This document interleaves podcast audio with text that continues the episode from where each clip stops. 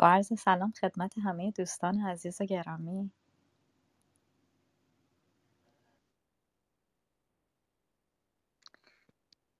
سلام و عرض ادب.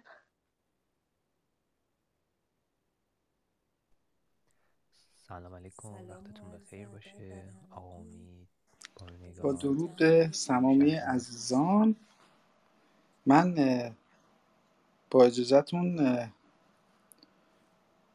خانم فتان شما امشب همه گوجه سبز خانوما همه گوجه سبز دارن. استثنائاً امشب شما قبول کنید که گوجه سبز بگیرید. تمام خانوما هم تشریف بیارن روی stage لطفا. حالا اگه نمیخوایدم تشریف داشته باشید روی stage لطفا. من با اجازهتون یک آهنگ می‌ذارم و بعد از اون بعد از که آهنگ تمام شد خانم شهرزاد امروز مادریتور هستن و دیگه برنامه رو ایشان مدیریت می‌کنن. خیلی ممنون از حضورتون عزیزان. بازی یک آهنگ میشنویم و بعد برنامه رو شروع می‌کنیم. خانم فتان ما امروز استثنان گفتم باید همه خانم ها گوجه سبز داشته باشن. امشب قبول کنید که این بر... گوجه سبز داشته باشید. به طور به صورت استثنایی. سلام عرض می‌کنم خدمت شما و دوستانی که خیلی به من لطف دارن و در اولین پرتاب صبحگاهی گوجه سبز به من میدن.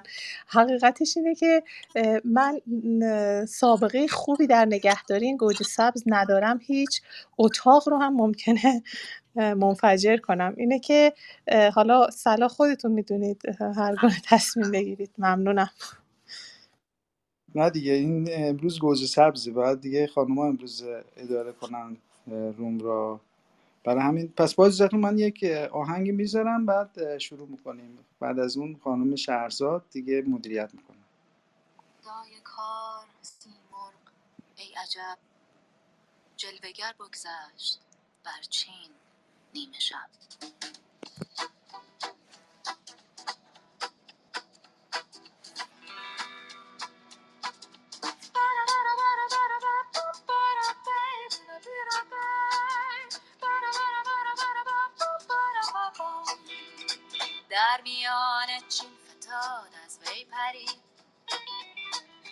لاجرم پرشور شد هر کشوری. هر کسی نقشی از آن پر برگرفت هر که دید آن نقش کاری سر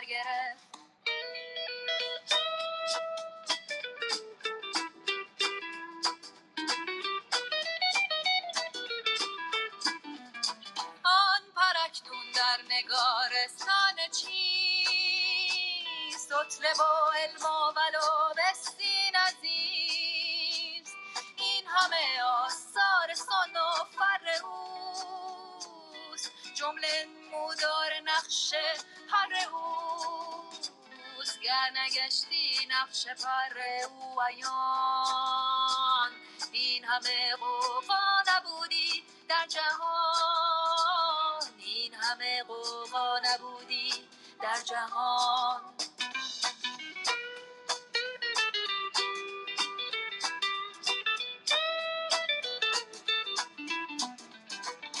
بعد از آن وادی حیرت آیدد کار دائم درد و حسرت آیدد هر نفس اینجا چو تیغی باشدد هر دم اینجا دریغی باشدد آه باشد تر باشد سوز هم روز شب باشد نه نه روز هم آه باشد تر باشد سوز هم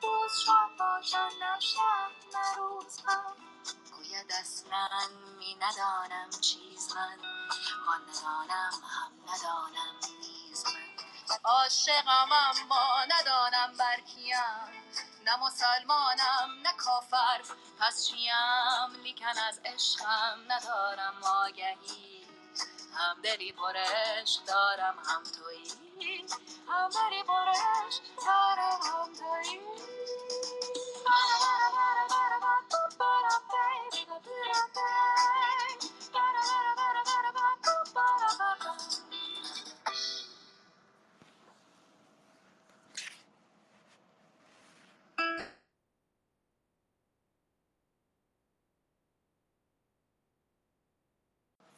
خانم شهرزاد بفرمایید. با سلام خدمت همه دوستان عزیزی که امشب در کنار ما هستن. امروز آقای امید نیک بسیار لطف کردن و گفتن که امروز به مناسبت روز زن قراره که برنامه مخصوص داشته باشیم و راجع به ام، شاهنامه و نقش زن در شاهنامه بیشتر صحبت کنیم و بپردازیم. و بسیار نیکو گفتن. من بسیار این پیشنهاد ایشون رو پذیرفتم با جان دل و خوشنود شدم که همچین پیشنهادی دادن. بسیار زیباست وقتی که آقایون در جامعه که قانونهای جامعه یک کم به زنها هستش البته نمیشه کم به فکر خانوما هستن و با کمک آقایونه که این شاید در آینده نزدیک شرایط خانوم های مملکت ما بهتر بشه. و چقدر نیکوه که ما از چشم حکیم توس که بزرگترین حماس سرای سرزمین ما هستش که در کتاب حماسی که می‌تونه راجع به جنگ هست و مردونه ترین شاید صحنه های زندگی باشه بپردازیم به اینی که حکیم توس چه نظری راجع به زن داشته. اما برنامه که آقای امید نیک تهیه دیدند قرار بود که خانم پزشک با خانم پزشک شروع کنیم. خانم پزشک قراره برامون صحبت بکنن. خانم پزشک بفرمایید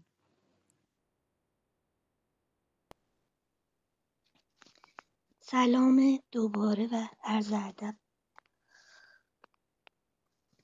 اینکه روز جهانی زن رو خدمت همه بانوان گروه تبریک عرض می‌کنم. و اینکه الان من در خدمتتون هستم الان فقط از این جهت بود که اطاعت امر استاد بزرگوارم جناب آقای ملکی کرده باشم وگرنه با این صدای نارسا کجا و صحبت درباره شاهنامه کجا؟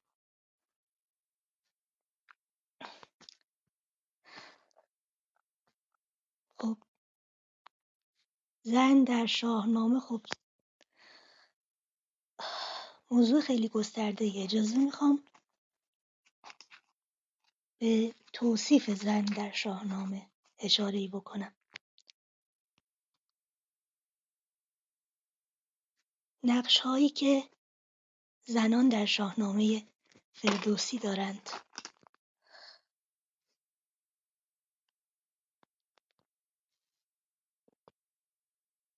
نقش های گوناگونی دارند. از فرمانروایی بگیریم تا جنگجویی و مادری و همسری و همه اینها. اما دو چیز هست که بسیار بر آنها تاکید میشه. مخصوصا در زمینه نقش مادری نژاد بسیار مهمه. یعنی می‌بینیم که برخلاف حالا تصور معمول که نژاد رو و ادامه نسل رو از جانب پدر می‌دونستن در شاهنامه نژاد مادر به ویژه برای شاهان. بسیار اهمیت داره.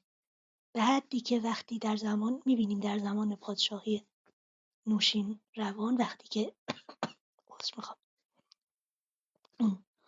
خردمند درباره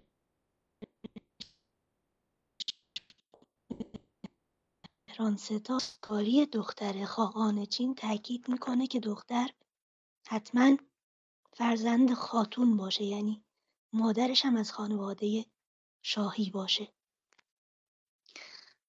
اما یک مطلب دیگر هم این که حکیم توس دانای توس در توصیف بانوان فقط به توصیف ظاهر اکتفا نمی‌کنه یعنی بله خب زیبایی زنان رو ستایش می‌کنه یا به زیبایی توصیف می‌کنه زنان رو. اما به این اکتفا نمی‌کنه. خردمندی شرم آهستگی یعنی هر صفت نیکی که برای یک انسان زیبنده است در زنان هم حالا یعنی چه در مرد و چه در زن ستایش می‌کنه. البته اینجا درباره زنان داریم صحبت می‌کنیم. نخستین زنی که نامش در شاهنامه میاد از نظر توالی داستانی فرانک مادر فریدونه. و اولین صفتی که براش میاد خردمنده. خردمند مام فریدون شدید که بر جفت او بر چنان بد رسید. خیلی سخن رو به درازه نمی‌کشم. در شاهنامه زنانی داریم که می جنگند در مقابل دشمن. رویارویی گردآفرید با سهراب رو داریم. گردیه خواهر بهرام چوبینه. زنی است هم پهلوان هم خردمند. و دو بانوی فرمانروا در دوران تاریخی شاهنامه داریم. دختران خسرو پرویز بوراندخت و آزرمدخت که از هر دو که هر دوشون به دادگری توصیف شدن در شاهنامه. خب زنانی هم هستند که چهره نسبتا منفی دارند. چندین بار در داستانهای پهلوانی. با زنان جادو مواجه میشیم در هفتخان رستم و هفتخان اسفندیار و در داستان بهرام چوبینه. و شاید یکی از شخصیت‌های نسبتاً منفی میگم نسبتا منفی چون از دید ایرانی داریم بهش نگاه می‌کنیم به یک غیر ایرانی سودابه باشه به خاطر وضعیتی که برای سیاوش پیش آمد که البته من شخصا کاووس رو بیشتر مقصر می‌دونم تا سودابه و شیرین همسر خسرو پرویز هم شاید. لااقل از دید اطرافیان خسرو چهره چندان مثبتی نباشه اما او رو هم می‌بینیم که چقدر به خسرو وفاداره.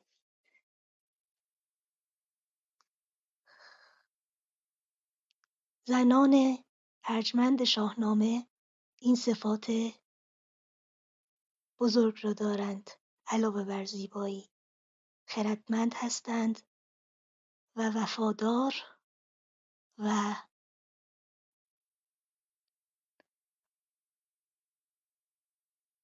و اینکه عرض می‌کنم خردمند حتی رودابه شیفته زال در اوج اون قلیان عشق و عاشقیش خرد و پاکدامنی رو فراموش نمی‌کنه.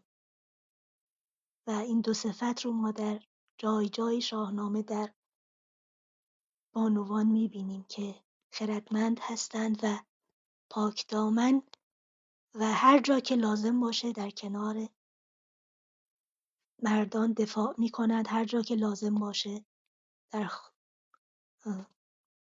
به نقش مادریشون می‌پردازند و هر جا که لازم باشه فرمان روا هستند. هر نقشی که به عهده می‌گیرند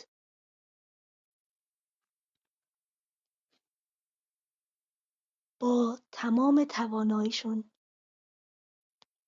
به سرانجام میرسونند و به قول معروف خیشکاریشون رو که انجام دادند هرچند دیگه نامی از اونها نمی‌بینیم اما آثار کاری که انجام دادن در فرزندانشون همچنان دیده میشه. ببخشید من کمی دیر متوجه برنامه امروز شدم در نتیجه خیلی نتونستم آماده بشم. عذرخواهی می‌کنم و بیشتر از این وقت عزیزان رو نمی‌گیرم. سپاسگزارم. بسیار عالی و نیکو بود خانم بانون دکتر نگار شما همیشه همراه و همگام کلاس شاهنامه ما بودین تا امروز و همیشه هر موقع که بوده نکته های بسیار خوبی رو در با ما همه ما در میون گذاشتین و من بسیار از شما در این مدت آموختم و بسیار ممنونم به خاطر اینکه در مدت کوتاهی این این دعوت ما رو قبول کردین. البته من دعوت نکردم من نمی‌تونم این اینو بر بگیرم. فکر می‌کنم برنامه پیشنهادش از طرف آقای امید نیک و آقای استاد گرامی ما آقای سیروس ملکی بوده که بسیار بزرگواری کردن و این برنامه رو تدارک دیدم و به فکر خانم ها بودن. حالا از خانم سانعی تشکر می‌کنیم که در کنارمون هستن امشب. وقتشون رو امروز ببخشید وقتتون رو در اختیار ما گذاشتین. اگه لطف کنین که نکته ای هستش که شما می‌خواین با ما در میون بذارین با ما در میون بذارین. ممنون میشم.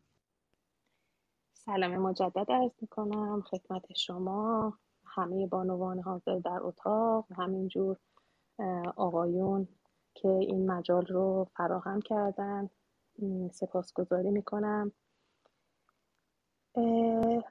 حقیقتش من نمی‌دونم یعنی ایده ای راجع به این قضیه ندارم. این یک سواله که مطرح می‌کنم. آیا اختصاص دادن روزها ایام یا موضوعاتی به زنان جنسیت زدگی رو دامن نمی‌زنه؟ من نمی‌دونم. من اینو به عنوان یه پرسش مطرح می‌کنم. آیا این قضیه کمک می‌کنه به اینکه زنها بیشتر دیده بشن یا کمک می‌کنه به اینکه جنسیت زدگی گسترش پیدا کنه. ولی در هر صورت از اونجایی که می‌دونم نیت بانیان این روز و این اتاق بر شفقت و مهربانی و خیر بوده. و من رو در بزاعت من دیدند استادان بزرگوار که در این باره صحبت کنم درباره زن در شاهنامه از لطفشون هم سپاسگزارم چند تا نکته هست. راجع به زن در شاهنامه به قدر کافی مقالات نوشته شده سمینارها گذاشته شده به هر بهانه ای من از اونجایی که کار تحقیقی روی نظامی هست و نظامی رو حقیقتا نمی‌تونیم از فردوسی جدا بدونیم در پاره موارد که یک همپوشانی هایی دیده میشه و لازمه که ما نگاهی به پشت سر نظامی بکنیم و ببینیم که در منابع قبل از اون به چه نحوی این مسائل بازنمایی شده. خب مجبوریم که به شاهنامه هم مراجعه کنیم به عنوان یکی از منابع در دسترس نظامی. و در این تحقیق من می‌خوام به دو زن بپردازم از میان همه زنانی که در شاهنامه ازشون اسم برده میشه. اولین زنی که می‌خوام ازش اسم ببرم همسر مهرابه. همسر مهراب یک نقش بسیار اساسی در تغییر روند داستانگویی و شخصیت پردازی شاهنامه به وجود میاره از نظر من. به چه ترتیب؟ بدین گونه که کمی عقبتر برمیگردیم ما می‌دونیم مهراب اینگونه گفته میشه که از نوادگان زحاکه و فرزندش از تخمه است که به نیکی ازشون یاد نمیشه. از اون طرف زال پیشینه ای داره هم از جهت خاندان هم از جهت نحوه پرورش یافتن خودش که یکی از هیته عرفانی شاهنامه به داستان بزرگ شدن تربیت و برومندی زال اختصاص داره. اینکه حقیقتا اون سیمرغ آیا حضرت سیمرغ بوده و اینکه زال از ابتدا پیرگون به دنیا میاد اینها می‌تونه اشارات عرفانی باشه یا نه؟ اینها بارها بررسی شده در تحقیقات ادیبان قبل از این. من از این جهت این مطلب رو نمی‌خوام توسط بدم. از این جهت می‌خواستم بگم که روبروی مهراب یعنی روبروی خاندان مهراب خانواده ای هستند که جنبه های الوهی درشون بسیار پررنگه خب برای پیوند این دو خانواده یک مدبر و یک سیاستمدار وارد عرصه میشه توسط فردوسی. همسر مهراب نه با اشوهگری نه با اقواگری بلکه با خردورزی سیاست و کیاست مانع یک جنگ بزرگ میشه. این حقیقتا قابل تقدیره و نه تنها مانع جنگ میشه بلکه باعث پیوندی میشه که از دل اون انسانی خردمند و جنگجو پدید میاد.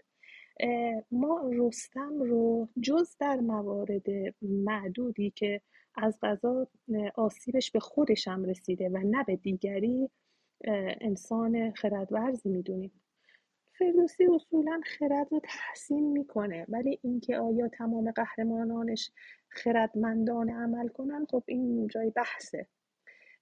عرض من اینه که نقش زن مهراب نقش همسر مهراب یک نقش فرا انسانی است. یعنی که تونست مسیری رو به وجود بیاره که از دل خوبی ها و بدی ها یک انسان ظهور کنه. این انسان خیلی دلش می‌خواد نزدیک بشه به انسان کامل. ولی خب شخصیتی است که سیاه و سفید داره ولی خب جنبه سپیدیش غالبه. یکی این شخصیت یکی این شخصیت دیگه هست به نام ارنواز که فکر می‌کنم آنچنان که خانم نگار فرمودند قبل از فرانک ما میبینیمش. حالا اینکه به اسم اوورده شده یا نه رو من نمی‌دونم. باز جناب ملکی و خانم نگار خانم مهداب متخصصن بهتر می‌تونن این رو پاسخ بدن. ما ارنواز رو می‌بینیم. ارنواز فقط همسر زحاک نیست. فقط دختر جمشید یا خواهر جمشید نیست. ارنواز تکیهگاه و اصطلاحا دیرک خیمه که اساس یک حکومت برش بنا شده. هیچ چیز نتونست زحاک و فرو بریزه. باور نکرد که کاخ و ملکش در اختیار فریدون قرار گرفته. مگر یک صحنه رو دید و اونجا بود که باور کرد؟ کجا؟ اونجا که دید ارنواز و فریدون بر تخت نشستند و شادخواری می‌کنند. اونجا نقطه فروپاشی زحاک بود. و می‌بینیم ارنواز وقتی که زحاک خواب می‌بینه و از خواب آشفته بیدار میشه از روشنبینی که داشته می ارز می‌کنم که چرا میگیم روشنبینی داشته به زحاک میگه که بزرگان رو فرا بخون و خوابت رو تعریف کن. این فقط به خاطر تعبیر خواب زحاک نبود بلکه می‌خواست اعلام کنه به بزرگان که از جهت تقدیری و سرنوشتی زحاک داره به پایان راه نزدیک میشه. آگاه باشید. این گونه راز زحاک رو توسط خود زحاک به بزرگان آشکار کرد و این قضیه رو برملا کرد تا جامعه سران آگاه بشن به این مسئله. این نقشش به گمان من قابل پرداخته. به هر حال ارنواز از اونجایی که عرض کردم روشنبینی که بهش نسبت داده میشه شاید به خاطر اینکه یک طول عمر عجیب و غریبی می‌بینیم. چگونه است که هم خواهر و دختران جمشیده هم همسر زحاک باقی میمونه و بعد به ازدواج فریدون در میاد و بعد می‌تونه در اون سن و بعد از این همه سال فرزند بیاره اینها همه اشاراتی است که ما رو به فرا... شخصیت فرا انسان بودن هر نواز می‌تونه رهنمون کنه. یه مطلب دیگه هم هست که من از جناب امیدنی خواهش می‌کنم این مطلب رو در بیارن از تو فایل صوتی. چون اتاق ضبط میشه و این یکی از حساسیت منه به خاطر اینکه اینها تحقیق منه. یعنی واقعا حقیقتا حاصل سالها کاره. من چون تا اینا رو چاپ نکنم و ثبت نکنم به هر جزو مایملک من حساب میشه. نمیگم من. مقصودم اینه که بالا اینا هنوز تو مرحله تحقیقند. اگر اجازه بفرمایید من این رو تو همین اتاق میگم. خدمت دوستان شاید براشون جالب باشه. ببینید ما یک قضیه داریم. اینکه فرمودید به خاطر روز زن. من این رو می‌خوام از نظامی بیارم از این فرصت و از این تریبون استفاده کنم و این قضیه رو بگم. ما در خسرو و شیرین نظامی و در اسکندرنامه نظامی خیلی جالبه. با شهری روبرو میشیم که اثری از مرد درشون نیست. چرا این مسئله جالبه؟ به خاطر اینکه حتما اشاراتی از این قضیه در داستانهای پیشین و حتی منابع فردوسی ممکنه موجود بوده باشه. ولی فردوسی در شرایطی نبوده که این شهرها رو توصیف کنه و ترسیم کنه. ولی چگونه نظامی می‌تونه این کارو بکنه؟ خب اولا این رو نسبت میده به شهرهایی که در سرزمین کفر واقع شدند. مثلا در داستان خسرو شیرین در شهر ارمن که مهین بانو یک خانوم حاکم اونه شما در هیچ کدوم از صحنه هایی که در شهر کشور ارمن هست اثری از مرد نمی‌بینید. تنها شاپوره که از یک کشور دیگه میاد اونجا و حالا کارهایی می‌کنه رایزنی هایی می‌کنه نقاشی میچسبونه پوستر می‌زنه یا هر کار این گونه. یا در داستان اسکندرنامه اسکندر در منظور اسکندرنامه اسکندر وارد شهری میشه که فقط زنها داشتن ادارش می‌کردن. ببینید وارد شهری میشه که زنها ادارش می‌کردن. نه در اجتماعی که زنها ادارش کنن. بله ما داریم در اردوگاه های نظامی فقط مردان هستن. ولی ما شهری نداریم که فقط مردان ادارش کنن. اما اینجا می‌بینیم که شهرهایی وجود دارن. یعنی جامعه و سیستم حکومتی اداری سازمانی وجود داره که زنها می‌تونن به طرز خودبسنده اون شهر رو بگردونن. این خیلی قابل تعمله. و اگه کمی عقبتر برگردیم و ریشه های دینی مذهبی اسطوره یا هر گونه دیگری که دوستان حاضر در اتاق بهتر از من می‌دونن و مسلطتر هستن نگاه کنن ما جایی داریم که یک زن به تنهایی می‌تونه مادر بشه بدون نیاز به مرد. ولی هیچ مردی نمی‌تونه به تنهایی والد بشه. این نشان از توانایی بالایی داره که همه ابنای بشر نسبت به زن بهش قائلند. وگرنه در داستان اسکندرنامه می‌بینیم که اسکندر هر جا رفته حتی به اون مدینه فاضله ای که وارد میشه مجبور به قدری چالش میشه. ولی وقتی یه وارد شهر زنها میشه نه خاطر اینکه ترحم می‌کنه به این گیسو بلندان بلکه قانع میشه که اینها به تنهایی مدبرند بر امور خودشون. و از این حیث به نظر من قابل تقدیرند قابل تحسینند و گاهی قابل تقدیسند من بیش از این وقت دوستان رو نمی‌گیرم. امیدوارم تونسته باشم اندکی از این همه رو خدمت دوستان ارائه داده باشم. سپاسگزارم که منو شنیدید. بسیار بسیار عالی بود. خانم سانعی باز ما در کنار شما بسیار آموختیم. خیلی جالب بود که شما فرمودین. من اول اتاق گفتم که با کمک آقایون میشه این ظلمی که داره الان در جامعه ما به نسبت زنها بیعدالتی حالا نمی‌خوام بگم ظلم بیعدالتی که یکم در حق زنها در جامعه ما میشه با حمایت آقایونی که آگاه هستند و انقدر فرهیخته هستن مثل آقایونی که در این اتاق جمع شدن و من از همه کسانی که در این اتاق حضور دارن تشکر می‌کنم بار دیگه خصوصا آقایونی که در این اتاق هستن. که میشه کمک کرد که این وجهه عوض بشه و جامعه ما به یک فرهنگ دیگه برسه. و شما چقدر زیبا گفتین که استقامت زیرکی و فرهیختگی یک زن می‌تونه یک حاکم ظالم رو سرکوب کنه و قصه که راجع به اسمش هم یادم ارنواز. خانوم زن زحاک توضیح دادین بسیار به جا بود و بسیار آموختم در کنار شما. می‌خواستیم که از آقای فریدون مشیری قطعه ای رو پخش کنیم. اگه آقای امید نیک لطف کنن که این قطعه رو برامون آماده کردن برامون هم پخش کنن ازشون ممنون میشیم.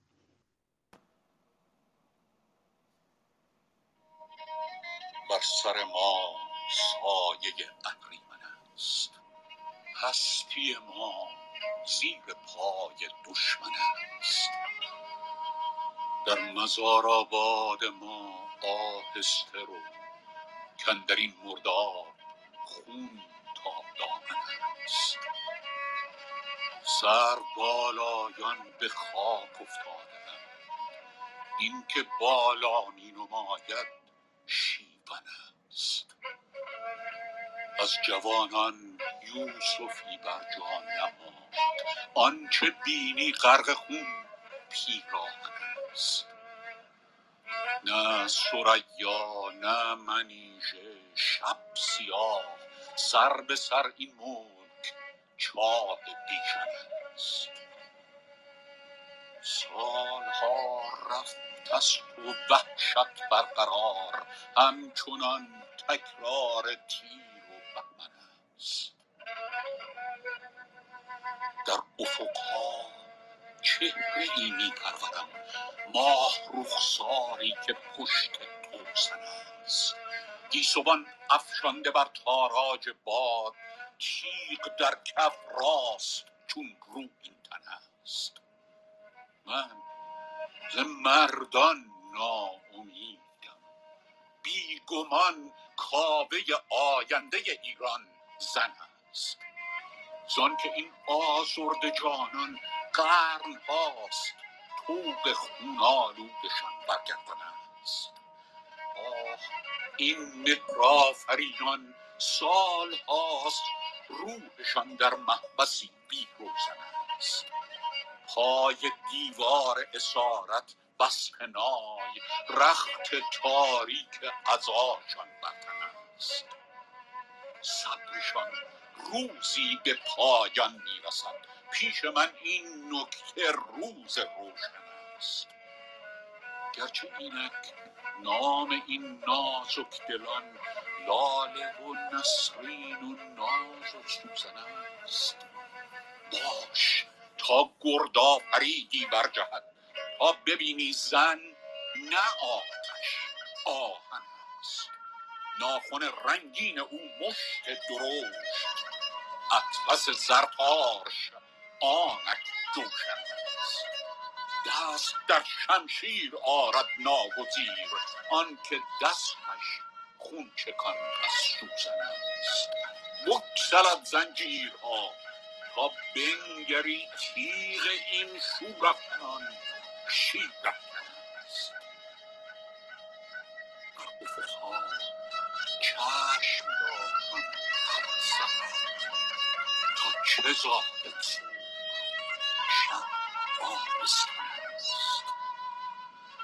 من ز مردان ناامیدم. بیگمان کاوه آینده ایران زن است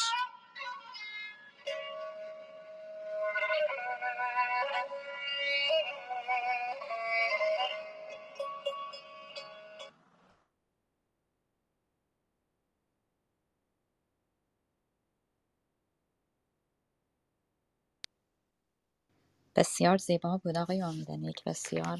قطعه مناسبی رو برای این روز تهیه کرده بودین. من نمی‌دونم خانم دکتر مهتاب موقعیتشون رو دارن که با ما برای ما چند دقیقه صحبت کنن در کنارشون باشیم. می‌دونستم که امروز گرفتار بودن و خوشحال هستیم که در کنارمون هستین. عرض می‌کنم. درود به شما دوستان یاران جان و ارادتمندم نسبت به همه دوستان و اساتید محترم در گروه. بله فقط من خیلی پور کانکشنم نمی‌دونم صدام هست یا اینکه الان صداتون خیلی خوبه. بله ولی دائما میگه اتصال ضعیفه به من پیام میده. بله اه، خانم دکتر سانه‌ای و خانم دکتر نگار عزیز اه، خانم دکتر فتانه عزیز و خانم دکتر نگار عزیز. توضیحاتی دادن بسیار عالی بود. من هم به نوبه خودم تبریک عرض می‌کنم تشکر می‌کنم بابت این فضایی که ایجاد شد برای بزرگداشت روز زن. و خب من هم خیلی کوتاه یه چیزهایی رو انتخاب کردم. برای گفتن چون منم فرصت کم داشتم فقط دیشب متوجه شدم که قراره یه همچین بزرگداشتی و برنامه ویژه ترتیب داده بشه. به خاطر همین خیلی اون چیزهایی که در ذهنمه در حافظمه همونا رو عرض می‌کنم. بله خب زنان در شاهنامه حدود شاید بشه گفت 29 سی زن رو در شاهنامه به صورت شاخص ما می‌تونیم ببینیم که اولین موارد ورود زنان. اگر از اولین زنها نگاه بکنیم خب داستان گی و مرت ما پسر رو می‌بینیم سیامک رو می‌بینیم ولی همسری نمی‌بینیم در داستان. یعنی شروع داستان با زنی نیستش. ولی بعد از اون ورود ارنواز و شهرناز هستش که دختران جمشید هستند به همسری زهاک در میان تحت جادوی اون هستند و بعد همونطور که خانم دکتر فتانه نازنین به درستی هم اشاره کردن بعد که میان و همسران فریدون میشن باعث مخصوصا ارنواز باعث شکست این زحاک میشه و به درستی اشاره کردن. خب بعد ما می‌بینیم که همین دختران مادران سلم و تور و ایرج میشن و خیلی اتفاقها از همینجا رقم می‌خوره که نقش مادرانه و اون وجود مهم مادر رو در این داستان ها ما می‌تونیم ببینیم. خب نقششون شاید در همین حد باشه خیلی پررنگ نیست. بعد میایم وارد داستان فریدون میشیم که فرانک مادر فریدون پرورنده کودکش هست تلاش می‌کنه برای نجات نجات فریدون. و تا زمانی که بچه بزرگ میشه خیلی اتفاق میفته و حتی بعد از اینکه پادشاه هم میشه می‌بینیم که حالا گنجی و چیزی رو برای پسرش میفرسته. خیلی کنشگری زیادی داره فرانک و از زن تاثیرگذار نامه هست.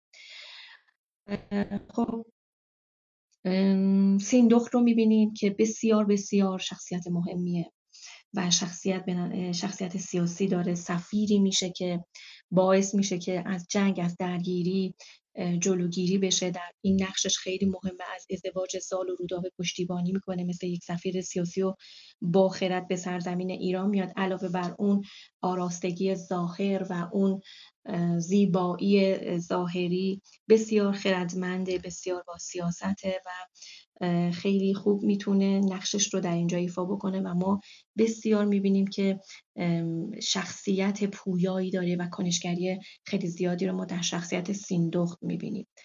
بعد از اون رودابه رو ما می‌بینیم که خب رودابه هم شخصیتیه که خودش همسرش رو انتخاب می‌کنه با اینکه حالا ازدواجش برون مرزیه و خودش زال رو انتخاب می‌کنه. و با کمک مادرش این اتفاق رقم می‌خوره. بعد از اون تحمینه وارد میشه که البته رودابه اعتماد به نفس داره ارادش خیلی قویه. تحمینه در زمره زنهایی هستش که میشه به شخصیتش خیلی پرداخت که صداقت و آزادگی, آزادگی و عشق رو ما می‌تونیم در وجود تحمینه ببینیم که زایش رو و وضع هم رو ما در داستان تحمینه می‌بینیم که حالا با ورود سیمرغ وضعیت وضع حملش رو اینها رو ما می‌تونیم در شاهنامه از این به صورت کامل از این شخصیت ببینیم. شخصیت دیگه ای که برای من خیلی مهمه جریر است. خب جریر یکی از همسران سیاوش هست دختر پیران ویسته است. و مادر فرود سیاوخشه که از زنانی هستش که در انتها خودکشی می‌کنه و اونجا ما ماجرای خودکشی و ماجرای این زن رو می‌بینیم و میشنویم. و جریره با ورود فرنگیز در سایه قرار می‌گیره با پسرش. فرنگیز دختر افراسیابه و جالب اینجاست که اینها این زنها تا الان ازدواج هاشون برون مرزی هست. یعنی از مردان ایرانی با زنان برون ایرانی ازدواج کردن برون مرزهای ایران. و ما رودابه رو دیدیم تحمینه رو دیدیم جریره و فرنگیست رو می‌بینیم. خب یک زن دیگه هم وجود داره که منیژه است. خب تو داستان بیژن و منیژه که خیلی داستان بسیار زیبایی هست. ماجراش خیلی خاصه که این هم جسارت زیادی به خرج میده که در حالت حال بیوشی اون بیژن رو با خودش به قصر افراسیاب می‌بره که باز دوباره ما می‌بینیم که دختری هست از توران. و همینطور به ترتیب زنهای دیگهی در صحنه میان و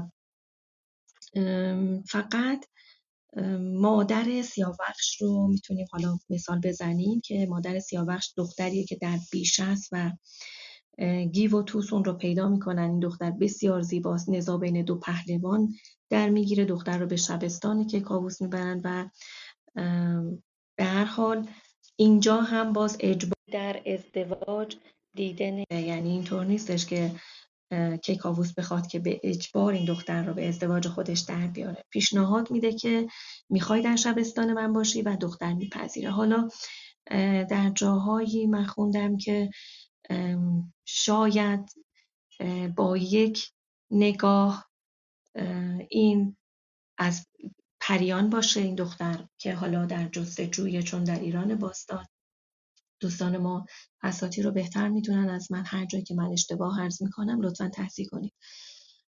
در ایران باستان ما خب اینطور بوده در اسطوره های ما اینطور بوده که پری نقش دوگانه ای رو داشته و زنان می‌تونستن به صورت پری وارد بشن. همانطور که مثلا در داستان گی و مرته یک زن به صورت پری وارد میشه و حالا میاد و صحبت می‌کنه. میگن که مادر سیاوخش هم به نوعی یک صحبتی هستش که شاید از پریانی بوده که اومده و می‌خواسته تخمه ای از پهلوان داشته باشه یا از شاه داشته باشه نژادی داشته باشه برای خودش و بعد به طور عجیبی ناپدید میشه. و بعد وارد میشه وارد داستان سودابه میشه که همسر کیکاووسی که الگو یا موتیف تکرار شونده هستش در اسطوره های دیگه هم ما می‌بینیم در اسطوره مصری باتا می‌بینیم در یوسف و زلیخا می‌بینیم که با درخواستی از یک جوان یک جوانی که زیبارو هست زنی که متعهل با عشق سوزانی پیش میاد و ماجرا پیش میره و در انتها منجر میشه به از دست رفتن سیاوخش که سیاوخش حالا از مرز بیرون میره از کشور و ما نقش سودابه رو اینجا می‌بینیم که زنی هستش که کنشگریش کنشگری مثبتی نیست و منفی هست.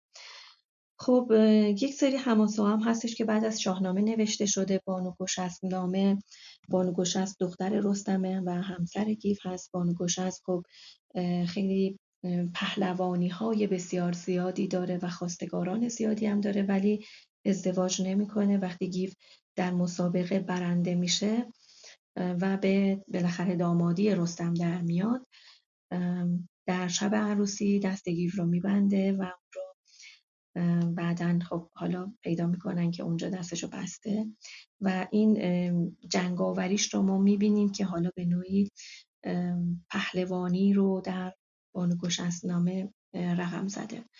گرد آفریدم یک شخصیتی هستش که اون هم از زنان خیلی سیاستمدار و زن پهلوانی هستش که در رویارویی با سهراب ما اون رو می‌بینیم که در, در جنگ سهراب عاشق میشه و می‌خواد که اون رو به بند در بیاره ولی خب با ترفندی رها می‌کنه خودش رو و شاید مثلا اینجا تا اینجایی که ما دیدیم این بودش که زنها همسران ایرانی برای خودشون انتخاب می‌کردن. یعنی زنهای برون مرزی همسران ایرانی برای خودشون انتخاب می‌کردن. شاید چون سهراب بیرون از ایران بزرگ شده بود و به نوعی دیگری محسوب می‌شد برای ایرانی ها شاید گردآفرید برای خودش یک ننگی در نظر می گرفت که بخواد همسر فردی بشه که انگار که مثلا به اسارت می‌خواد ببرتش انگار که می‌خواد با کمند این رو به عنوان تحقیر بگیره و انگار که یک حس خوبی براش نداشت به خاطر همه شاید به نوعی با ترفند میاد و با سیاست خودش رو رها می‌کنه. خب در شاهنامه از زن و زینت از زن و زیبایی از عشق خیلی صحبت شده ابیات زیادی از مراسم عزا صحبت شده اینکه حالا در عزا روی خودشون رو زنها میخراشیدن موی خودشون رو میکندن و اشعاری رو میخوندن سینه چاک می‌کردن خاک بر سر و رو میریختن. مثل این بیت که فرو ریخت از دیگدگان آب مهر به خون دو نرگس بیاراست چهر. فرنگیز بگرفت گیسو به دست گل ارغوان را به فندق بخست. پر از خون شد آن بسد مشک بوی پر از آب چشم و پر از گرد روی. همی کند موی و همی ریخت آب. ز گفتار و کردار افراسیاب. خب فرنگیز هم که دختر افراسیابه از اونجایی که متوجه میشه که افراسیاب تصمیم گرفته که سیاوخش رو نابود بکنه در مقابل پدر میسته و شروع می‌کنه به اول اعتراض کردن و بعد به ناله کردن. خب از زن و زیبایی وقتی صحبت میشه از مژه های سیاه بلندی قامت سیاهی مو سرخی چهره و لب خماری چشم و کمانی ابرو میگه و در عین حال اگرچه لازمه حالا نیکو بودن یک زن رو زیبایی ظاهری می‌دونستن ولی از نگاه فردوسی کافی نیست و باید زن خردمند باشه. و دوباره در جای دیگه‌ای خب ما می‌بینیم که وسال رودابه و زال با ترفندی از سمت رودابه برای دیدنش رقم می‌خوره و رودابه اون خدمتکارای خودش رو میفرسته و زال رو وارد قصر می‌کنه و اینجا دوباره همسرگزینی به دلخواه خود رودابه رو ما می‌بینیم. و بعد ماجرای ارز کردم زن و بارداری و زایمان رو که به دنیا آمدن رستم رو ما اینجا توی داستانهای شاهنامه دیدیم. زن و وظیفه مادری که محبت و دلسوزی مادرانه در ابیات فردوسی بسیار زیاد به چشم می‌خوره. یا مثلا در جایی که تخمینه در مرگ سهراب سوگواری می‌کنه اون سوگواری خیلی دردآوره به مادر خبر شد که سهراب گرد به تیغ پدر خسته گشت و بمرد. نبرد بزد جنگ و بدرید پیراهنش. درخشان شد از لعل لعل زیبا تنش. برآورد بانگ و غریو و خروش. زمان تا زمان او همی شد به هوش. مر زلف چون تاب داده کمند بر انگشت پیچید و از بن بکند. ز رخ می چکیدش فرود آب خون. زمان تا زمان اندر آمد نگون. یا اینکه کتایون موقع رفتن اسفندیار به جنگ با رستم با چشمه اشکبار میره و با اون روبرو میشه. کتایون چو بشنید شد پر ز خشم به پیش پسر شد پر از آب چشم. چنین گفت با فرخ اسفندیار که از کیان مهان یادگار. ز بهمن شنیدم که از گلستان همی رفت خواهی به زابلستان خب تنها زن بدنامی که در شاهنامه شاید میشه دید و اونم باز دوباره خیلی نگرش های متفاوتی نسبت بهش هست سودابه است. همیشه از نگاه سودابه نگاه کرد به این ماجرا. همیشه از دید کیکاووس و همیشه از دید سیاوخش به این ماجرا نگاه کرد و تعابیر متفاوتی رو میشه از این داستان برداشت کرد که اون هم زن غیر ایرانی هستش و به نوعی خیانت به شوهرش رو ما می‌بینیم. و باز در جاهای ما توصیف یک مرد از دید یک زن رو داریم. علاوه بر این که توصیف کردن زنها رو باز می‌بینیم که یک مرد از دید یک زن هم یک سری توصیفات داره. این که میگه که مردی است برسان سرو سهی. همش زیب و هم فرش فر شاهنشهی. همی رنگ و بوی و همش قد و شاخ. سواری میان لاغر و پرفراخ. پرفراخ. دو چشمش چو دو نرگس قیرگون لبانش چو بسد رخانش چو خون کف و ساعدش چون کف شیر نر هیونران و موبدل و شاهفر. و باز دوباره ما ازدواج مجدد رو می‌بینیم در شاهنامه که اصلا بعد از اینکه حالا همسری از دست میره زن به راحتی ازدواج می‌کنه. مثلا بعد از مرگ سیاوخش فرنگیس با فریبرز ازدواج می‌کنه. رایزنی و مشورت رو با زنها می‌بینیم که رایزنی زحاک رو با ارنواز ما می‌بینیم که وقتی که حالا زحاک خواب می‌بینه با ارنواز صحبت می‌کنه و رایزنی می‌کنه. یا اینکه در جایی می‌بینیم که فریدون و مادر فریدون و خردمند توصیف می‌کنه. خردمند مام فریدون چدید که بر جفت او بر چنان بد رسید.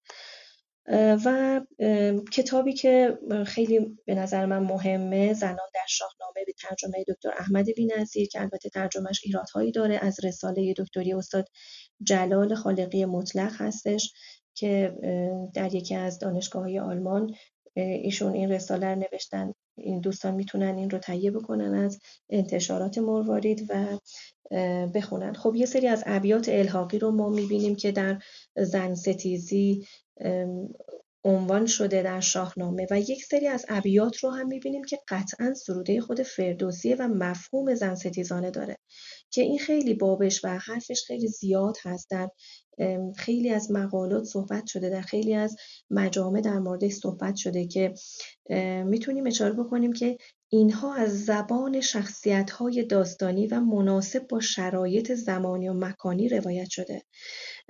و نباید اون رو به کلا سراسر متن شاهنامه و نگرش فردوسی عزیز نسبت به زن گسترش داد و نباید خارج از بافت اون داستان و در لحظه روایی اون ابیات اون رو بیایم تعمین بدیم و بگیم که خب پس حتما فردوسی مثلا با این ابیاتی که آورده که مختص خودش هم هست و واقعا حالا برای خودشه دید زن ستیزانه داره. این چیزیه که میشه بیانش کرد و باید صحبت کرد. خب یک سری از زنها هستن که به صورت زنهای خدمتکار هستن یک سری از زنها هستن که در رده پهلوانی هستن یک سری از زنها هستن که شاهزاده هستن و یک سری از زنها هستن که شاه میشن در رده شاهی قرار می‌گیرن شاهزاده خانوم میشن.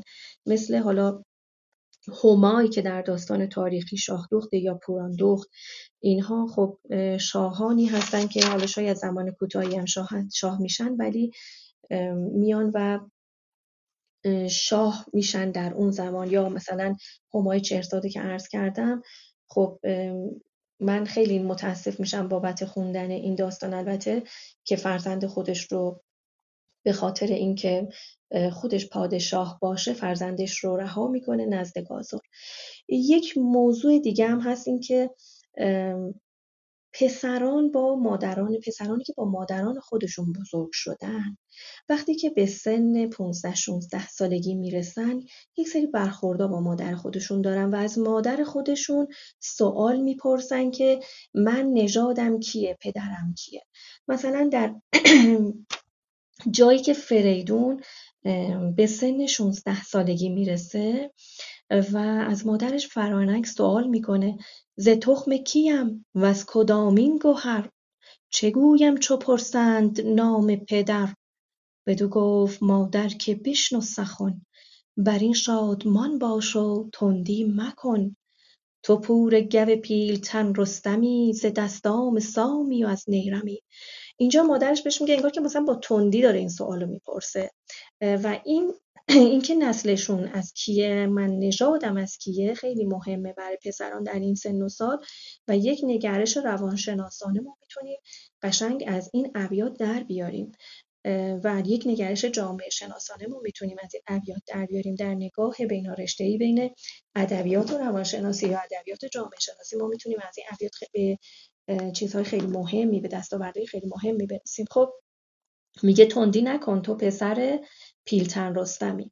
و دوباره ببخشید سهراب بود که به سن 15 سالگی می‌خورد می‌رسه. این ابیاتو برای سهراب خوندم. به اشتباه گفتم که فرانک. و باز دوباره ما می‌بینیم که وقتی که فریدون به سن 16 سالگی می‌رسه به مادرش میگه بگو مرمرا تا که بودم پدر؟ کیم من ز تخم کدامین گوهر و نام و نشانش رو دوباره می‌پرسه و باز دوباره ما یه برخورد انگار تندی رو می‌بینیم. یا مثلا فرود سیاوش به جستجوی پدرشه و به جستجوی اینه که حالا برگرده به خاندان خودش و چون دور از پدر بزرگ شده ما اینو می‌بینیم. یا مثلا در داستان همای چرساد وقتی که داراب بزرگ میشه متوجه میشه که متفاوت با اون گازور و از پدرش می‌پرسه که خب بگو که حالا تو شاید پدر مادر من نیستین. بگین که من مثلا فرزند کی هستم که میگه برو از مادرت بپرس و اونو رهنمون رهنمونش می‌کنه به سمت مادرش. ما اینها رو در شاهنامه می‌بینیم و غالبا می‌بینیم که حالا یک عده از پسران به دست اقوام پدر کشته میشن وقتی که در کنار مادر بزرگ میشن. مثلا مثل همین فرود سیاوخش که حالا توسط لشکرکشی و توس و حالا ماجرای توس کشته میشه یا اینکه سهراب که به دست پدر کشته میشه یا رستم که می‌تونیم بگیم که به دست شقات کشته میشه. حالا رستم رو البته نمی‌تونیم در زمره اینا بگیم. اینا انگار فرزندهایی هستن که در نزد مادر این دو سه نفری که عرض کردم بزرگ شدن و به نوعی حالا توسط اقوام پدر کشته میشن که اینا همه رو می‌تونیم با همدیگه در نظر بگیریم و ببینیم که چه اتفاقایی در شاهنامه افتاده. پیرامون موضوع زن فرزندان حالا زیبایی ظاهری زیبایی باطنی که اون خرد ورزیشونه اون رای و تدبیر درستشونه و اینها رو می‌تونیم با هم یک پیوند بینامتنی بهشون بدیم. عذرخواهی می‌کنم پرگویی کردم. ممنونم که شنیدید. بسیار عالی و نیکو بود خانم دکتر مهداب.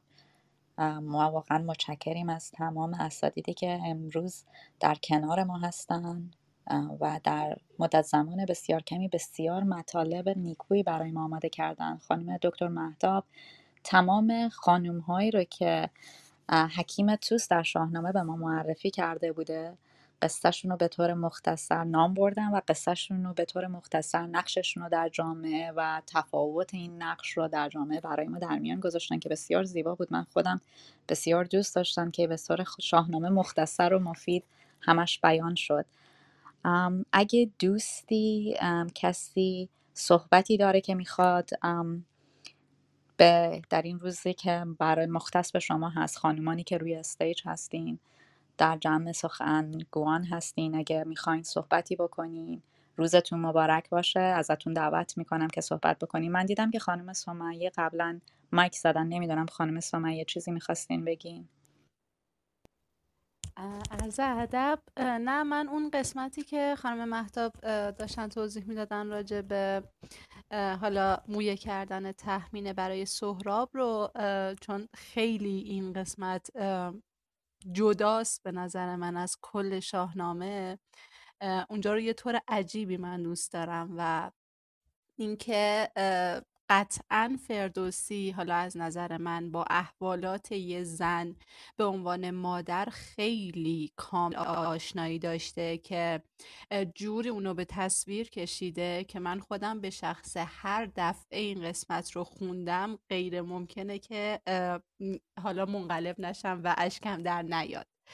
و اگه اون قسمت رو بخونید حالا واجارایی هایی که داشته اون مکالمه ای که با پسر با پور مردش داره خیلی واقعا اون حس و حال رو القا می‌کنه و این قدرت فردوسی رو نشون میده با اینکه یک مرد ولی با احوالات یک زن به عنوان مادر اونقدر آشنایی داشته که تونسته به قدر اینو ظریف حالا به تصویر بکشه که واقعا ما به عنوان یک زن منقلب میشیم و خودمون رو جای تحمینه می‌ذاریم و خودمون رو تو غم شریک می‌دونیم. حالا این قسمت رو که بانو محتاب خوندن من داشتم تایید می‌کردم حرفشون رو و حالا اون قسمت ها رو میخوندن. یه جاییش هست که تحمینه داره با سهراب کشته صحبت می‌کنه. بهش میگه که همی گفت ای جان مادر کنون کجایی سرشته به خاکن درون چو چشمم به بود گفتم مگر.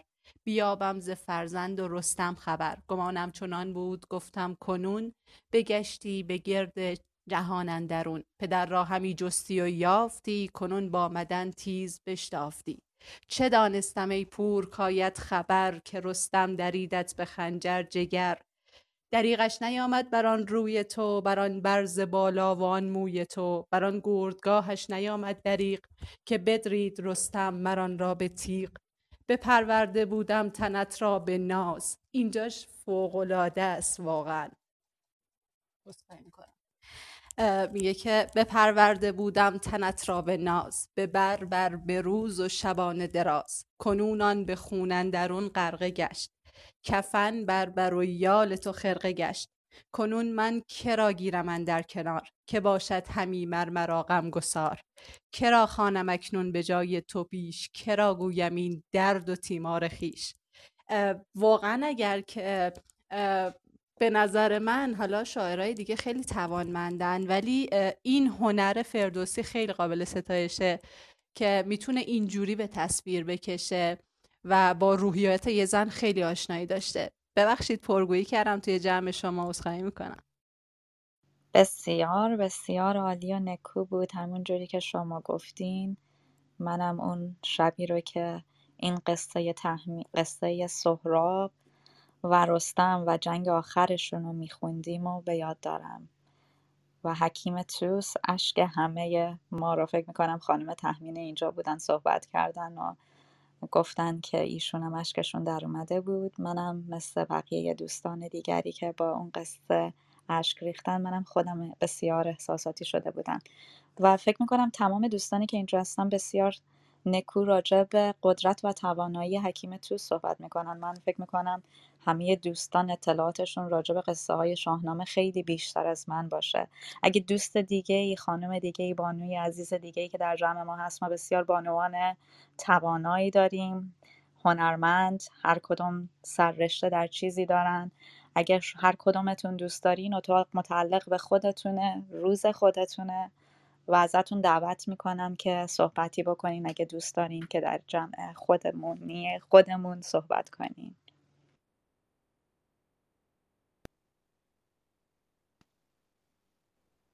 بفرمایین خانم بانوس سانه ای خواهش می‌کنم صحبت کنین.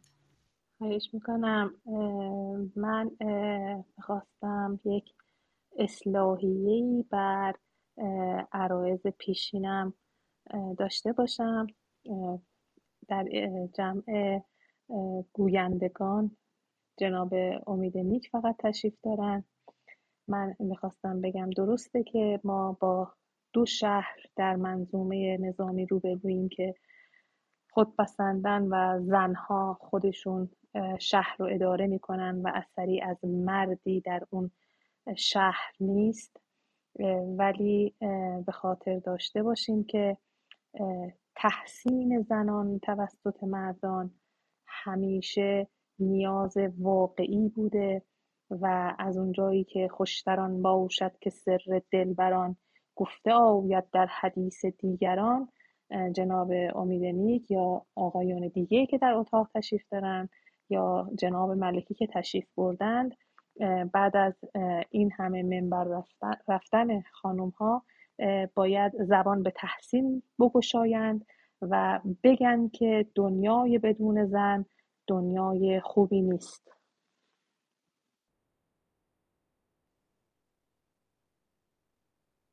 بله بسیار نکو گفتین. اتفاقا شما موقعی که داشتین راجع به شهری صحبت می‌کردین که فقط به دست خانوما ارائه داشت اون شهر میگشت و وجود مردی درش نبود که تمام مقاطع شغلی شهر خانوما در عهده داشتن. من یاد شهر کردی افتادم که الان اسم شهر درست یادم نیست که چند وقت پیش مورد تهاجم گروه آیسس قرار گرفته بود. و هایی که من از زنان این شهر می‌دیدم واقعا عکسایی که در ذهن من نقش بسته و هیچ وقت فراموشم نمیشه. شهامت این زنان زنها همه بسیار زیبا گیسوان بلند ولی همه های رزمی به تن کرده بودن تفنگ به دستشون و همه داشتن از شهرشون جنگیدن و این صحنه که در ذهن من حک شده. وقتی که شما داشتین راجع به شهر بدون مرد صحبت می‌کردین من به یاد اون شهر افتادم که در جامعه امروز ما هم جاهایی هستند که زنها مثل مردها و پا به پای مردها در تمام مقطع جامعه کمک می‌کنن و فکر می‌کنم جامعه امروز ما هم زنهای ما واقعا در نکات مختلف جامعه رفتن و نقش های مهمی دارن و این واقعا برای من که زن ایرانی هستم قابل تحسینه و من از همه خانوم ها بانوان عزیزی که در این گروه هستن و من واقعا افتخار آشنایی باهاشون رو داشتم و هر کدوم رو بگونه ای تحسین می‌کنم واقعا افتخار می‌کنم. اگه دوست دیگه ای دوست داره صحبتی بکنه واقعا ازتون دعوت می‌کنم. ما دوستان هنرمند داریم خانم فرهناز هستن که نقاش واقعا منیاتوری هستن نقاشی های بسیار زیبایی از این صحنه های شاهنامه. کشیدن و خانم آفرین که خواننده هستن صدای بسیار زیبایی دارن. بانوان دیگر خانم تحمین بسیار زیبا دکلمه می‌خونن. خانم سمیه بسیار زیبا شاهنامه می‌خونن. و اگه دوستان دیگر رو من زیاد آشنایی با هنرهایی که داریم و ندارم ازتون معذرت خواهی می‌کنم. خواهش می‌کنم که خودتون صحبت کنین. و در روز خودتون یک با ما همراه بشین. سلام به همه دوستان عزیز خانم های گرامی گروه. این روم خیلی خیلی خوشحالم که کنارتون هستم. واقعا همینطوره تمام حرفا رو شما زدید. من اساسا فکر می‌کنم که زنها هیچ وقت نتون یعنی هیچ وقت الان هر چی داشتم فکر می‌کردم یه چیزی در این رابطه بخونم دیدم هیچ وقت این موضوع برای من جذاب نبوده. دقیقا اشاره که خانم فتانه عزیزم کردن. همیشه من از همون اول این قدرت رو حس کردم و من اگه ده بار دیگه هم بخوام دنیا بیام دلم می‌خواد زن باشم. من احساس می‌کنم سر چشمه زیبایی ادبیات و سینما شعر شاعری عاشقی آفکورس که دو سایت دو طرف داره. ولی من همش احساس می‌کنم حالا شاید یه ذرم هم در خود ستایی بشه ولی من احساس می‌کنم اون طرف خوشگلش همیشه خانوم هستن از هر نظر. و تبریک میگم به همه شما عزیزان. میگم هرچی دلم میخواستش داشتم میگشتم چی بخونم تصمیم گرفتم یه کار عاشقانه براتون بخونم.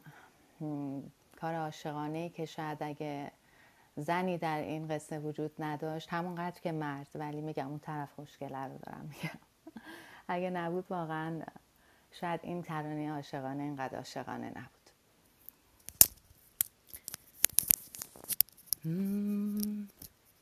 درد عشق و انتظار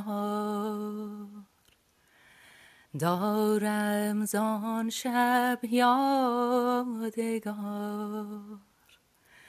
در آن شب سرد پاییز آهنگ سفر می کردی و از ره گذری مهنت خیز دیدم چو گذر می کردی درد عشق و انتظار. دارم زان شب یادگار. تو رفتی و دلم غمین شد غریب راه آتشین شد. از آن شبی که بر نگشتی جهان که شادی آفرین بود. به چشم من غم آفرین شد. از آن شبی که بر نگشتی از آن شب سرد خزان شبها گذشته. داستان باده و مینا گذشته. روزگاری بر من تنها گذشته. از آن شب سرد خزان شبها گذشته. داستان باده و مینا گذشته. روزگاری بر من تنها گذشته. با مهر تقدیم به یک که شما. به به به خیلی خوب بود خیلی عالی بود عالی. عالی. بسیار بسیار عالی بود. مرسی خانم آفرین. ما رو واقعا با صدای زیبا و دلنشینتون مهمون کردین. روز و شب ما رو ساختین. آقای ملکی به جمع ما پیوستن. می‌خواستم از ایشون که در هر صورت مصدی این امشب و شبهای قبل ما بودن که به امشب ما رسیدیم. واقعا من خودم شخصا از آقای ملکی بسیار سپاسگزارم برای اینکه من شاهنامه خوندن و دارم در کنار این دوستان در این اتاق با استادانی که همیشه میان در این اتاق مثل آقای ملکی بانو سانعی خانم نگار خانم مهداد آقای کشواد بودن اون اوایل. از تک تکتون من بسیار سپاسگزاری می‌کنم. آقای ملکی شما شبهای بسیاری ببخشید من میگم شبها برای اینکه زمان من شبه و برای من شبهامو من با, کل... با کلاس شاهنامه و با شاهنامه تموم می‌کنم. ولی روزهاتونو که وقت بسیار با ارزشی هست در اختیارمون می‌ذارین. اگه میشه صحبت کنیم برای ما شما مصدی این برنامه بودین در هر صورت. خواهش می‌کنم. درود بر شما. روز دوستان ایران و شب دوستان آن سوی کره زمین. به خیر باد توی گروه شمار بانوان بسیار است. من خیلی لذت بردم از این نشست امروز یا امشب. بسیار سپاسگزارم از آقای امید که چنین پیشنهادی داشتن. امروز روز هشتم مارس هست. البته در سراسر دنیا روزهایی به بانوان اختصاص داده شده که بیشتر برای تبریک و شادباش و اینهاست که من خودم هیچ وقت اینها رو دوست نداشتم. چون همونطوری که خانم دکتر سانهی گفتن انگار که به بانوان به چشم یک طبقه این نگاه می شود که اینها حالا هیچ وقت اکرام نشدن. یک روزی رو بگذاریم که به اینها احترام بگذاریم. در حالی که چنین نیست. اصلا تفاوتی میان بانوان و آقایان نیست که ما بیایم یک روز رو به روز مرد اختصاص بدیم یک روز رو به روز زن. اما این ماجرای هشتم مارس از گونه دیگر است. این هشتم مارس که برابر با 18 اسفند هست یک نقطه کانونی در جنبش حقوق زنان بوده است. آنچنان که می‌دانیم که نمی شود انکار کرد به هر روی حقوق زنان در بیشتر نقاط دنیا نادیده گرفته شده یا کمنگاشته شده. روز هشتم مارس روز تبریک و شادباش و جشن نیست. آنچنان که در ایران زمین روزهایی رو اختصاص داده شده به روزهایی اختصاص داده شده به روز زن که کیک می‌خرن یا برای همسرانشون هدیه می‌خرن یا جشنی می‌گیرن که پیش از انقلاب هم بوده.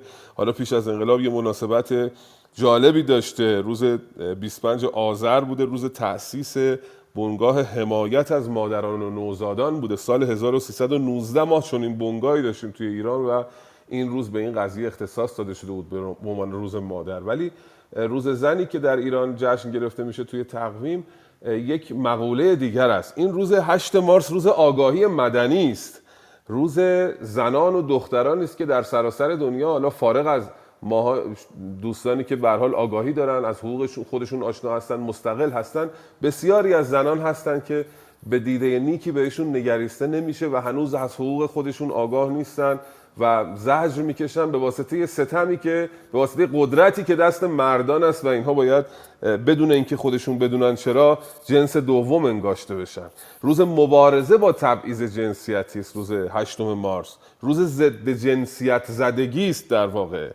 و در سازمان ملل از سال 1977 این روز به رسمیت شناخته شده و امسال هم هر سال یک شعاری رو دارد برای روز هشتم مارس امسال نوید می‌دهد دستیابی به آینده در جهانی با کووید 19 و سپاسگزاری می‌کند از بانوانی که مراقبت های بهداشتی داشتن نوآوران و سازمان دهندگان موضوع بهداشت بودند و از اینها و, و امید دارد که دستیابی زنان به رهبری در آینده یعنی اینکه درصد بیشتری از زنان رهبری جوامع رو به عهده داشته باشند در سالهای پیش رو. همونطور که می‌دانید در شاهنامه دوستان اشاره کردن پرداختن به اینها ملالت آور خواهد بود. اما نمی‌تونیم دوستان گرامی انکار بکنیم که در سرزمین خودمون حتی من روزمره چون یه آدمی هستم با مردم ارتباط دارم هنوز درصد بسیاری از مردم جامعه همسران زن و شوهرها با هم تو خیابون راه نمیرن. هنوز هستن که مردان یک قدم جلوتر. هنوز من می‌شناسم کسانی رو که روزانه باشون برخورد می‌کنم که اینها همسرشون رو به نام صدا نمی‌کنن. ما این همه نام بلند در شاهنامه داریم. سیندخت وقتی آدم میگه در دلش احترام برانگیخته میشه نسبت به این شخصیت با این دیپلماسی درخشانش. اما ما هنوز داریم آدم هایی که نام زنان رو نمیارن. وقتی صدا می‌کنن نام پسر بزرگتر رو صدا می‌کنن. اینا رو که نمیشه انکار کرد. در جامعه من چون در قلب ایران دارم زندگی می‌کنم و یه آدمی هستم که روزمره با صدها نفر رابطه دارم این مسائل رو می‌بینم. اینا وجود داره و ما می‌تونیم از این محمل نه برای اینکه بگیم زنان یک طبقه جدا هستن به خاطر اینکه کمک بکنیم به زنانی که به حقوقشون باخبر نیستن که بیان حرف بزنن. وقتی که میان پیش من روزمره من با بانوان گرامی ارتباط دارم با همسرانشون میان. واقعا اینو بگم همسر در گوش شوهرش یه چیزی میگه شوهر با من حرف می‌زنه. بعد من به شوهرش میگم شوهر به خانومش انتقال میده. اصلا اون بانو روی در روی با یک مرد هنوز سخن نمیگه به خاطر اینکه در جامعه احساس شوربختانه هستن که درصدی احساس کوچکی می‌کنن و بابت این هاست که ما روز جهانی زن رو پاس میداریم و تلاش می‌کنیم در این روز به اونایی که اطلاع ندارن آگاهی برسونیم. وگرنه این قطعی است که زن و مرد هیچ تفاوتی بینشون وجود نداره و اینطور نباید باشد که روزی به نام روز زن باشد که ما بیایم دست گل هدیه بدیم. من به شخصه یه موضوع شخصی دیگه احساس خودمونی بودن تو این اتاق می‌کنم. به مناسبت این روز همه حقوقی که در کشور من و به پایه قانون اساسی از همسرم سلب شده بوده همه رو به صورت قانونی بهش رفتم و بازگرداندم. همه حقوقی که در این قانون اختصاص داده شده بوده به مردان. حالا دیگه یکی یکی نام نمی‌برم که وارد جزئیات خصوصی نشم ولی همه چیزها رو بردم در یک محضر اسناد رسمی و همه حقوقی که به من داده بود قانون اساسی استیفا کردم به ایشون. و هیچ مشکلی هم تا کنون نداشتم. از این بابت افتخار می‌کنم. و بسیار سپاسگزارم که چون این فرصتی فراهم شد در ایران باستان هم ما داشتیم. روز اسفندگان روز پنجم اسفند بانوان را گرامی می داشتن روز تولد منم هست خوشبختانه زاد روز منم بوده پنجم اسفند. روزی بوده که ایرانیان باستان به نام بانوان نامگذاری شده بوده است و جشن می گرفتن در ایران باستان. بسیار سپاسگزارم بیش از این وقت دوستان رو نمی‌گیرم هستم در خدمتتون. با سپاس و قدردانی از شما استاد گرامی. من می‌خوام ازتون تشکر کنم از طرف همه بانوان که شما از به نمایندگی مردهای دیگه این حقوقهایی که از زنان به ظلم در واقع گرفته شده رو شما به خانومتون دادین. و هر یک زنی که اون حقوقی که ازش گرفته بشه بهش برگردونده بشه یک قدم مثبت در جهت درسته و همین قدم هاست که تاثیر درست داره و من شما رو تحسین می‌کنم برای اینکه فکر می‌کنم این نشانگر حرکت جامعه ما در جهت درسته. و چقدر زیبا گفتین. من نمی‌خواستم اینو بگم. من خودم وقتی که آخرین باری که به ایران اومده بودم واقعا چیزی که باعث آزار خاطر من شد بی احترامی بود که من به شخصه حس کردم به زنها می‌شد. و برای من جالب بود برای اینکه مثلا وقتی من بیرون بودم با خانمای دیگه بودم با بچه های فامیلم دخترم و دخترمه بودم و می‌دیدم چقدر برای اونا عادی و جا افتاده و قابل قبوله و این بیشتر باعث آزار من می‌شد. گفتم که اینا متوجه نمیشن یا واقعا قبول کردن اینو.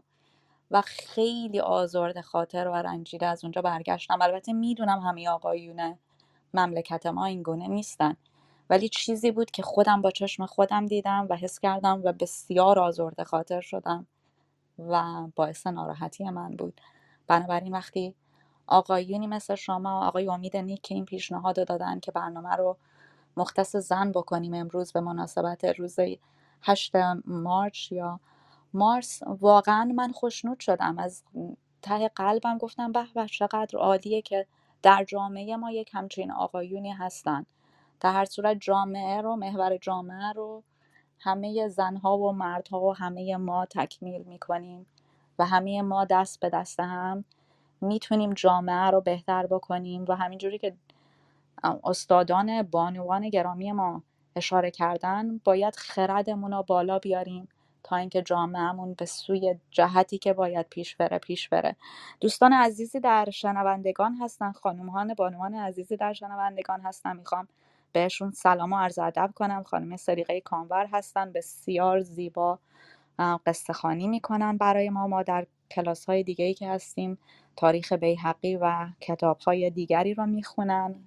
و من می‌دونم به هنر خیاطی آشنایی دارن. اگه به جمعمون بپیوندن خوشحال میشم. خانم لاله هم کلاسی کلاس شاهنامه ما هستن. دوست بسیار عزیزمون. خانم آزاده اینجا هستن. خانم انا خانم اشرف تازه به اتاق پیوستن. از تمام بانوانی که در جمع شنوندگان هستن دعوت می‌کنم اگه دوست دارین به قسمت گویندگان بیاین. اگه دوست دارین صحبتی بکنین. آقای علاویان بهتون سلام عرض می‌کنم. اگه صحبتی دارین بفرمایین. من عرض سلام و تبریک خدمت همه بانوان ارجمند این گروه و همه بانوان واقعا ارجمند و محروم مانده سرزمینم دارم. و امروز من بیشتر مستمع هستم.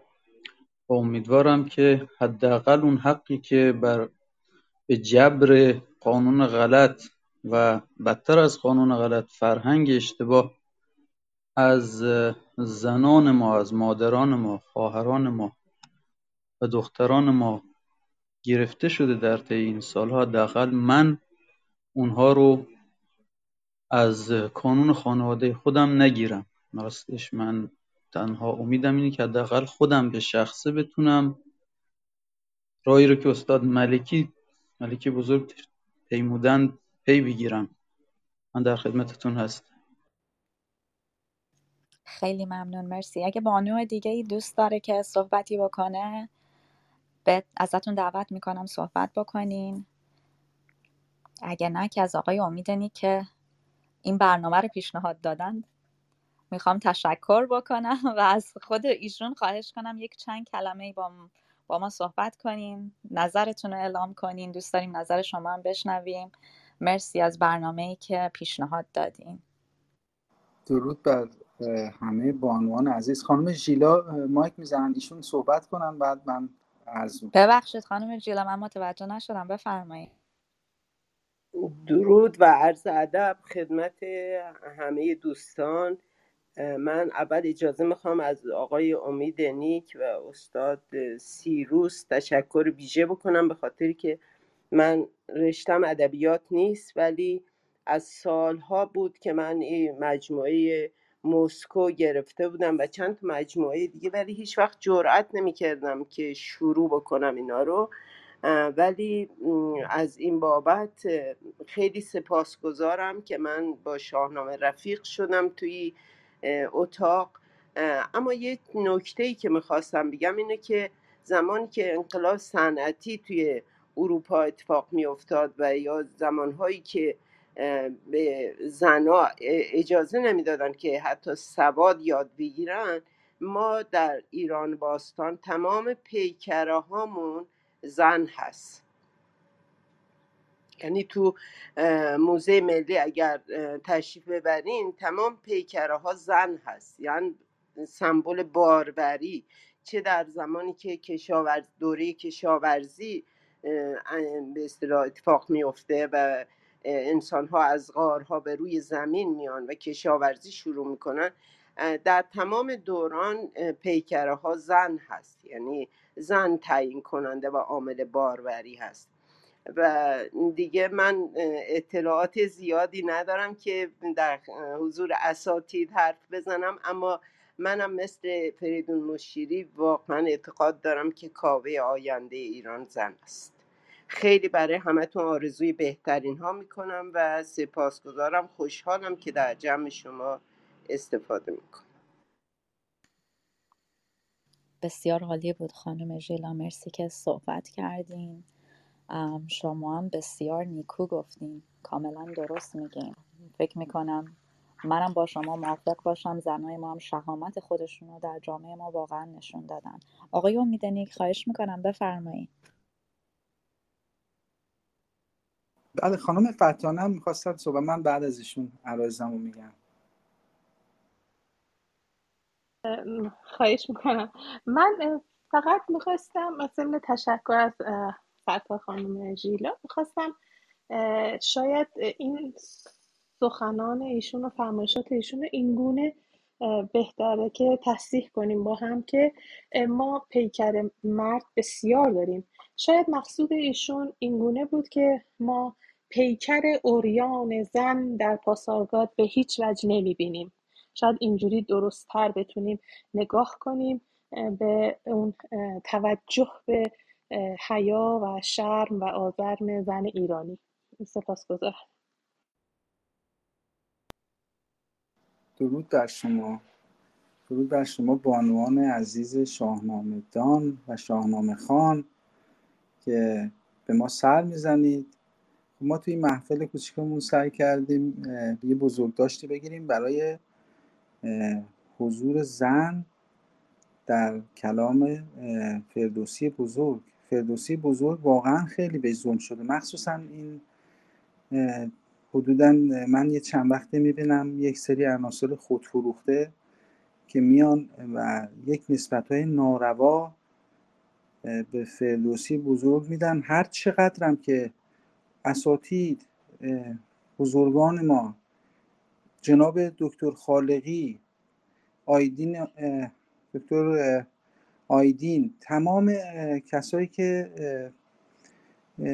عمرشون رو گذاشتن روی شاهنامه میان میگن آقا جان اصلا چنین بیتی اون بیت معروف که اصلا من تنفر دارم ازش که اصلا بشنومش مربوط به شاهنامه است. هر چقدرم که توضیح به اینا میده اینا انگار روی دنده لجی افتادن و به صورت هماهنگ از همه طرف انواع و اقسام پان و انواع اقسام وطن فروش میان و این فردوسی بزرگ رو از همه طرف می‌خوان بکوبن. و من بیشتر هدفم این بود که این اساتیدی که خودشون عمرشون رو گذاشتن و استادای ادبیات هستن تو این روم ما و ایشون اینا خانم هستن و بدون غرض صحبت می‌کنن در این مورد یا هیچ هدف دیگه غیر از روشنگری ندارن. بیان و امروز این برنامه رو ما به یادگار بذاریم و صحبت کنن در مورد زنان در شاهنامه. اصلا فردوسی بزرگ در عصری که تمام شاعرای دیگه اصلا جرأت بیان کردن چنین سخنانی ندارن. چقدر ارج گذاشته و چقدر بانوانی ما داریم که اینها جنگاور هستند جنگجوان مادران فداکارن. معشوقه هایی هستن که حاضرن به خاطر عشقشون از همه چیز خودشون بگذرن و به عشقشون برسن. اینها زمانی اینا به یاد داشته باشیم اینا رو زمانی گفتن که یک سلسله ای بوده توی ایران به نام غزنویان که اونا اصلا بسیار متحجر و خشک مغز بودن.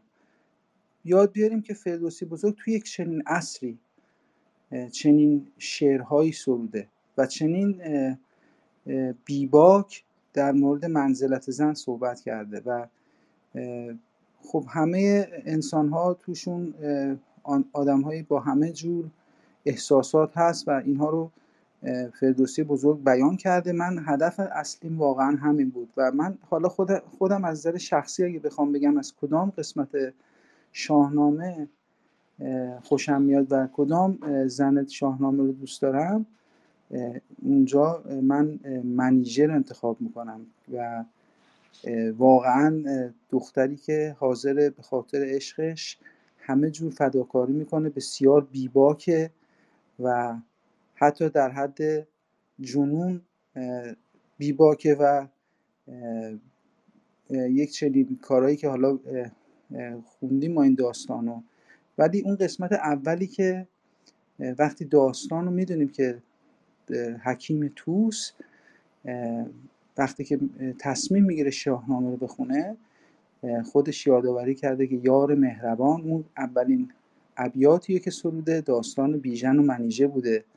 و این اینو من خیلی دوست دارم و خیلی خواهش می‌کنم از دوستان عزیز یک یکی از بانوان محترم این مقدمه بیژن و منیژر هم برای حسن ختام این قسمت از برنامهمون برام بخونن که ما بتونیم پادشاهی زو تحماس هم طبق اون حالا عنوانی که گذاشتیم توی به صلاح سرای فردوسی بتونیم یه مقدارش رو بخونیم. حالا اگر بتونیم هم تمامش کنیم که قسمت هم تمام بشه. خیلی ممنونم که به من اجازه دادید که در جمع شما باشم. من حتما می‌رفتم پایین میشنیدم ولی متاسفانه میترسم اگه برم پایین نتونم برنامه رو ضبطش رو انجام بدم و بذارم به یادگار. برای همین دیگه جسارت کردم موندم در بین شما بانوان محترم. امیدوارم که بر من ببخشید. آقای امید نیک ما در جامعهمون و برای بهبود جامعهمون واقعا احتیاج به آقایون بزرگوار و بزرگمنشی مثل شما آقای سیروس ملکی آقای علاویان و تمام آقایونی که در این اتاق هستن و به امید روزی که تمام آقایون جامعه ما این گونه فکر بکنن داریم. بنابراین چه فرقی داره؟ چرا باید شما پایین باشین؟ هممون می‌تونیم با هم روی یه استیج باشیم در یک جا و یک مکان باشیم و به همدیگه احترام بذاریم. تنها مشکل بی احترامی به حق حقوق خانم هاست که با کمک آقایون این مشکل برطرف میشه. بنابراین از اینکه در کنارمون هستین از اینکه انقدر راجع به این موضوع روشن فکر بودین که این برنامه رو تدارک دیدین ازتون تشکر, تشکر می‌کنم. می‌خواستم بدونم اگه خانم محتاب بتونن ما رو دعوت کنن و اون قسمت رو برای ما بخونن ازشون ممنون میشیم. درود بر شما. بله می‌خونم. منظورتون اون قسمت شبی چون شبه رو شسته به غیر منظورتون اینه؟ آغاز داستان رو بله بله بله. آغاز داستان بیژن و منیژه. بله فقط من چون الان از گنجور دارم می‌خونم دیگه تا هر جا که لازمه باید بخونم. شما بفرمایید من همون قدرش رو می‌خونم. در گنجور سی و هفت بیته. این بخشی که گذاشته. خب پس همش رو بخونید. بله چشم.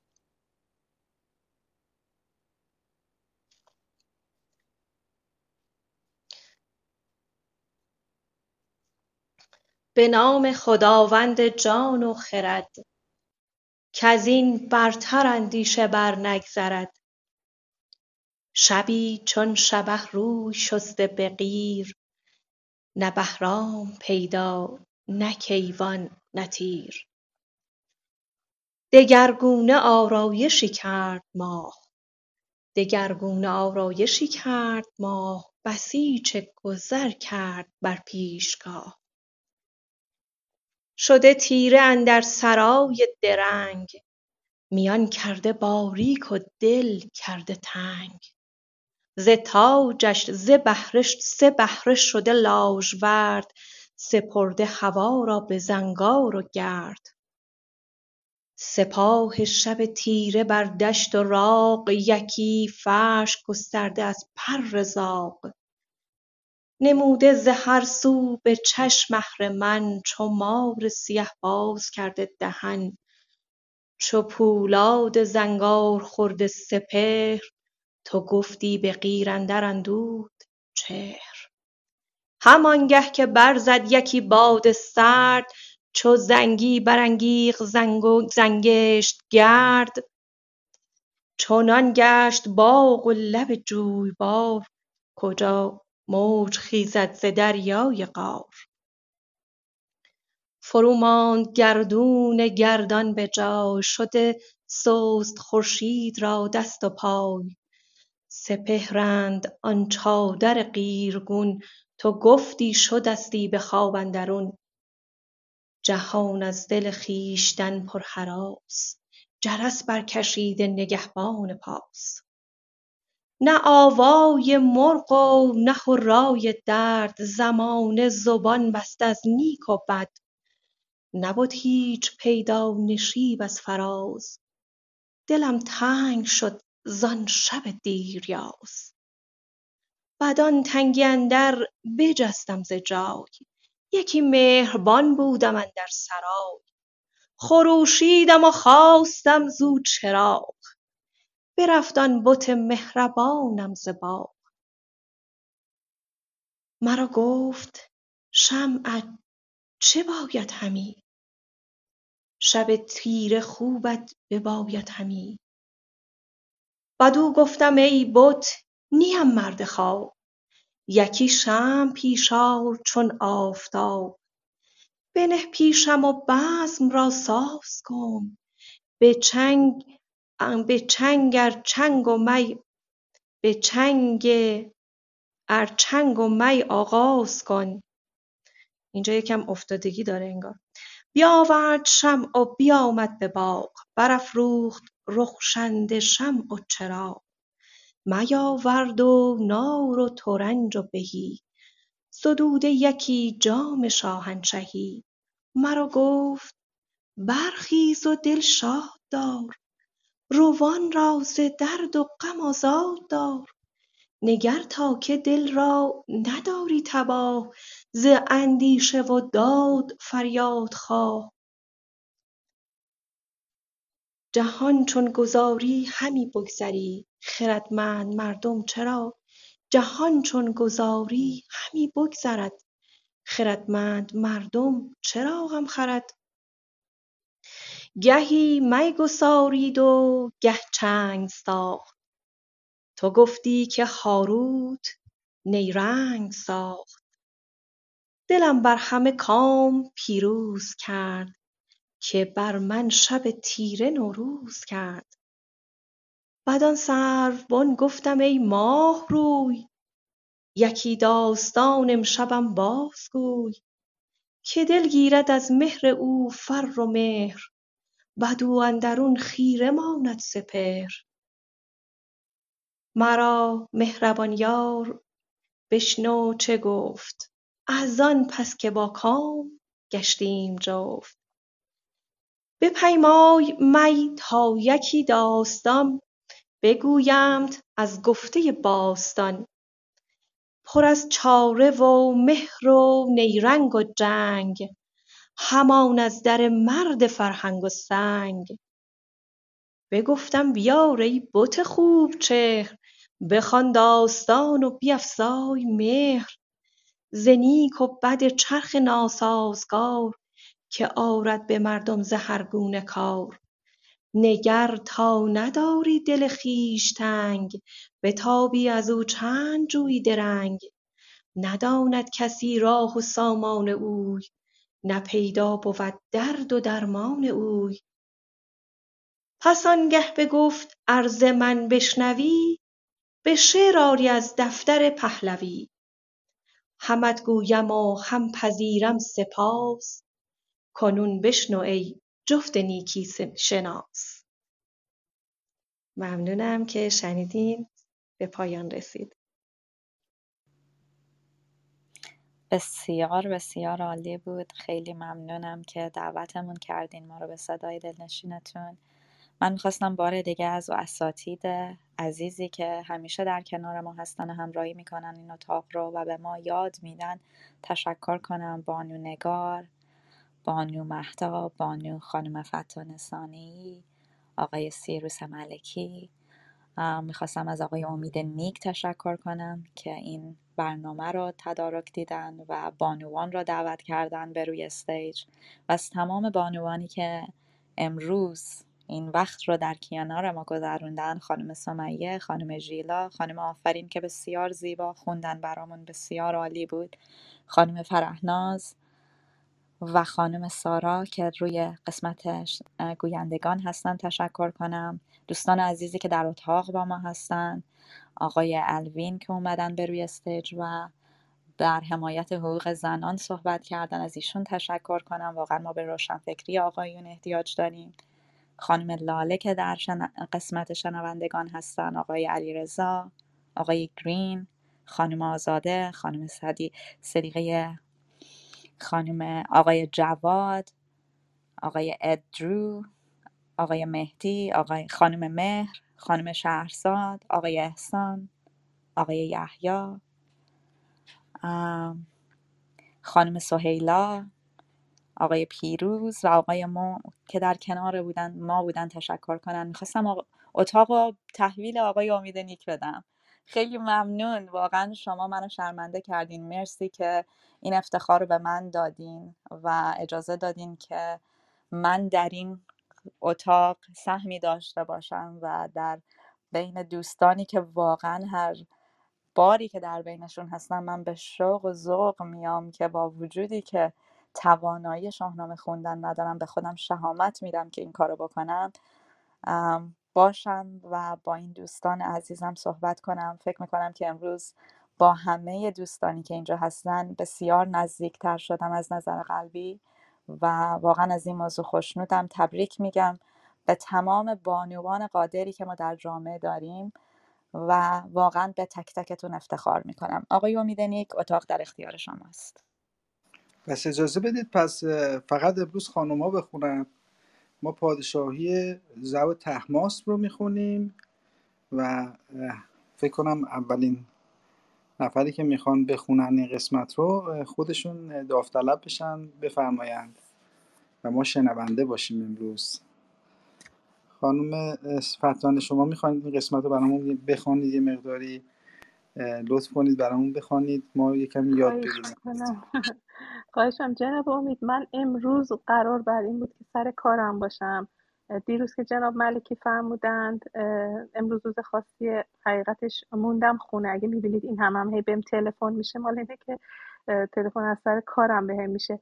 میترسم شروع کنم باز دوباره تلفنم زنگ بخوره. اجازه بدید من میشنوم دوستان ما رو مهمون کنن پس خانم سمیه چون مدت ها نبودن باید غیبتشون رو جبران کنم برامون قسمت پادشاهی زوت احماس رو شروع بفرمایند بله چشم من هستم خدمتتون. فقط این که از چه جلدی باید بخونم؟ از آقای خالقی باید بخونم جلد اول؟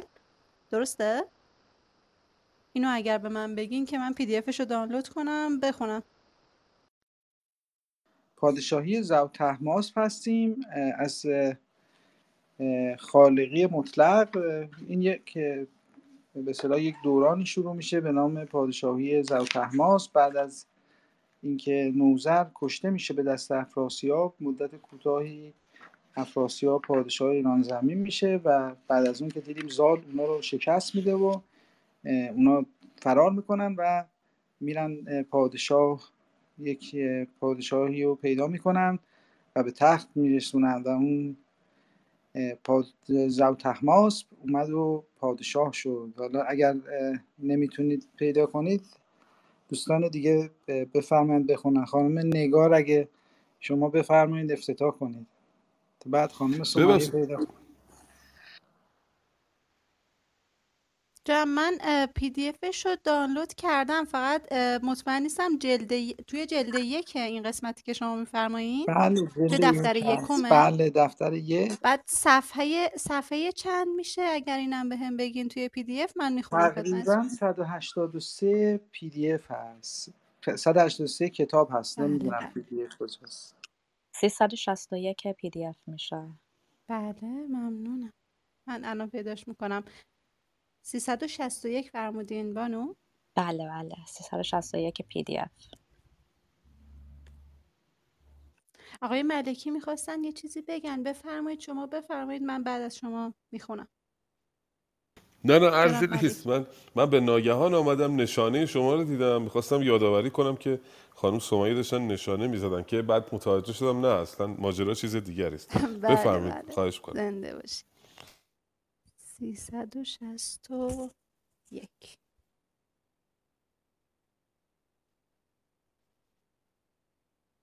آها پادشاهی زو تحماس پنج سال بود. از همینجا باید بخونم خدمتتون. بله بله. بله. به روز همایون زو نیکبخت بیامد برآمد بر افراز تخت. به شاهی بر او آفرین خواند زال. نشست از بر تخت زر پنج سال. کهن بود بر سال هشتاد مرد. به داد و به خوبی جهان تازه کرد. سپه را ز کار بدی باز داشت که با پاک یزدان یکی راز داشت. گرفتن نیارست و کشتن کسی وزان پس ندیدند کشته بسی. همان بود که تنگی بودن در جهان. شده خشک خاک و گیا را دهان. نیامد همی ز آسمان باد و نم همی برکشیدند نان با درم. دو لشکر بر آن گونه بود هشت ماه به روی اندر آورده روی سپاه. نکردند یک روز جنگی گران نه روز یلان بود و رزم سران. ز تنگی چنان شد که چاره نماند. ز لشکر همی پود, پود و تازه نماند. که اگر بخواین من پینوشتاشم بخونم. حالا هر جو صلاح می‌دونین. اینجا یه سری توضیح نه هم داده. بنوشتاش رو نمی‌خواد بخونید خانم بله بله چشم. بله چشم. سخن رفتشان یک به یک همزبان که از ماست بر ما بد آسمان. ز هر دو سپه خواست فریاد و او فرستاده آمد به نزدیک زو کجا بهرمان زین سرای سپنج؟ نیاید به جز درد و اندوه و رنج. بیا تا ببخشیم روی زمین سراییم یک بادگر آفرین. اگر اشتباه نخونده باشم. سر نامداران تهی شد ز جنگ ز تنگی نبد روزگار درنگ. بر آن برنهادند هر دو سخن که در دل ندارند. کین کهن. ببخشند گیتی به رسم و بداد. ز کار گذشته نیارند یاد. ز رو ز رودابد و شیر اگر اشتباه نخونده باشم اگر اینو دوستان تصحیح کنن ممنون میشم. رودابد بله؟ نام مکانی است. بله نام بله مکانی است. بله. ممنونم لطف کردین جناب ملکی. ز رودابد و شیر تا مرز تور از آن بخش گیتی به نزدیک و دور. روارو چنین تا به چین و ختن سپردند شاهی بدان انجمن. ز مرزی کجا رسم خرگاه بود زو و زال را دست کوتاه بود. وزین روی ترکان نجویند راه چنین بخش کردند تخت و کلاه. سوی پارس لشکر برون راند زو کهن بود. لیکن جهان کرد نو. سوی زاولستان بشد زال زر. جهانی گرفتند هر یک به بر. پر از غلغل و رعد شد کوهسار زمین شد پر از رنگ و بوی و نگار. جهان چون عروسی رسیده جوان پر از چشمه و باغ و آب روان. چو مردم ندارد نهاد پلنگ نگردد زمانه بر او تار و تنگ. مهان را همه انجمن کرد زو به دادار بر آفرین خواند نو. به هر سو یکی جشنگه ساختند دل از کین و نفرین بپرداختند. چنین تا برآمد بر این پنج سال نبودند آگه ز رنج همال زمانه همانا شد از داد سیر. جهان خواست کاید به چنگال شیر. چو سال اندر آمد به هشتاد و شش بپژمرد سالار خورشید فش. ببد بخت ایرانیان کندرو شد آن دادگستر بیازار زو. میره بخش بعدی. من ادامه بدم یا دوست دیگری می‌خونه؟ بسیار سپاس. خواهش می‌کنم عذرخواهی می‌کنم. خیلی بد خوندم عذرخواهی می‌کنم. نه خانم سمیه ما بد و خوب نداریم. اینجا با همدیگه می‌خونیم با همدیگه یاد می‌گیریم. بیشتر به شکل کارگاه این کار رو انجام میدیم. بله این بخش بخش پادشاهی اه، زو تحماس پس در واقع که پس از مرگ نوزر بر تخت می نشیند پیرمردی است او در شاهنامه و پنج سال بیشتر بر تخت نیست. عرض شود که بالاتر گفت که از تخم فریدون به دنبال پادشاهی گشتند. زال و پهلوانان که فر کیانی و فرهنگ گوی داشته باشد. بشد قارن و موبد و مرزبان سپاهی ز بامین و از گرزبان. اینا دوتایشون یک مکو هر کدام یک مکان هستند بامین می‌تواند بامیان بود که الان هم هست در افغانستان و گرزبان هم مربوط به همون محدوده هست. یکی مژده بردن نزدیک زو که تاج فریدون به تو گشت نو این عرض شود که زو یا زو اگه بخوانیم که با نو هم قافیه بشود. البته عرض کردم زیادم مهم نیستش که هم حتما حرف آخر در شاهنامه گاهی با همدیگه مطابقت نداره. پیشتر مقاله دکتر کزازی هم خوندیم در این مورد. بله در دوران زو اوضاع خوب است. اوضاع, اوضاع مملکت به آرامی میگراید اما بخشی از ایران هنوز در اشغال تورانیان هست. در دوران او گرفتن نیارست و کشتن کسی. اوزان پس ندیدن کشته بسی. جنگی اتفاق نمی افتد و کسی کشته نمی شود شرایط استیبل هست به قول امروزی ها تا حدودی در حالت تعادل هست. اما مشکلی که وجود داره مشکل کمنانی است مشکل قحطی است که پیش می آید همان بود که تنگی بودن در جهان. شده خشک خاک و گیا را دهان. نیامد همی آسمان هیچ نم. همی برکشیدند نان با درم از آسمون بارون نمی اومد و اینقدر نان کم شده بود که نان رو با درم میکشیدن. یعنی یک سوی ترازو درم میریختن. در بهای اندکی نان که در سوی دیگر ترازو بگذارند. دو لشکر بدان گونه بود هشت ماه به روی اندر آورده روی سپاه. لشکر ایران و توران هشت ماه در برابر هم سفارایی کرده بودن و جنگی هم اتفاق نمی افتاد سرانجام دو تا سپاه بران می‌شوند که رها کنند جنگیدن رو. به نزد زو نامه می نویسند و می‌گویند که ما از جنگ خسته شدیم رها بکنیم جنگ رو. جنگ رو رها می‌کنن. صلح اتفاق میافتد و آقای زو به پارس باز میگردد. زال به سیستان باز میگردد و خواهیم دید که افراسیاب هم اندک اندک در بخش بعدی می‌بینیم که عقب نشینی می‌کند به سرزمین خود باز میگردد. در شاهنامه داستان آرش کمانگیر جناب امید گرامی در این بخش باید می بود در شاهنامه عرض شود که سعالبی هم اشاره در این بخش به داستان آرش کمانگیر شده است. اما در اساطیر ایرانی بیشتر جاها در مثلا عرض شود که مجمل و تواریخ و القصص اونجا میگه که در دوران منوچهر بوده آرش کمانگیر. ولی در دوران منوچهر در شاهنامه اصلا حمله نشده به ایران که ایران گرفته بشه. منوچهر بر قدرت بود و تازه رفت توران رو هم شکست داد. در شاهنامه فردوسی اگر آرشی در کار بود توی این بخش باید باشه. همین بخش که هشت ماه خسته شدن لشکر از جنگ قحطی آمده و اینجا یه صلحی در واقع بینشون اتفاق میفته که این صلح می‌تواند با تیر آرش روی داده باشد که البته در شاهنامه هیچ اشاره‌ای به ماجرای آرش کمانگیر نشده. در بخش بعدی عقب نشینی افراسیاب به سرزمین خودش و دوباره طمع او و بازگشتنش و حمله کردنش و سربرآوردن رستم رو اینجا می‌بینید. اینجا رستم ارز اندام خواهد کرد. در خدمتتون خواهیم بود. خدمت از ماست. پس جناب ملکی اگه اجازه من خودم یک چند بیتی بخونم با اجازهتون. به نام خداوند جان و خرد گفتار اندر آگاهی یافتن افراسیاب از مرگ زو چون آمد ز خار ری افراسیاب ببخشید گیتی و بگذاشت آب نیاورد یک تن درود پشنگ.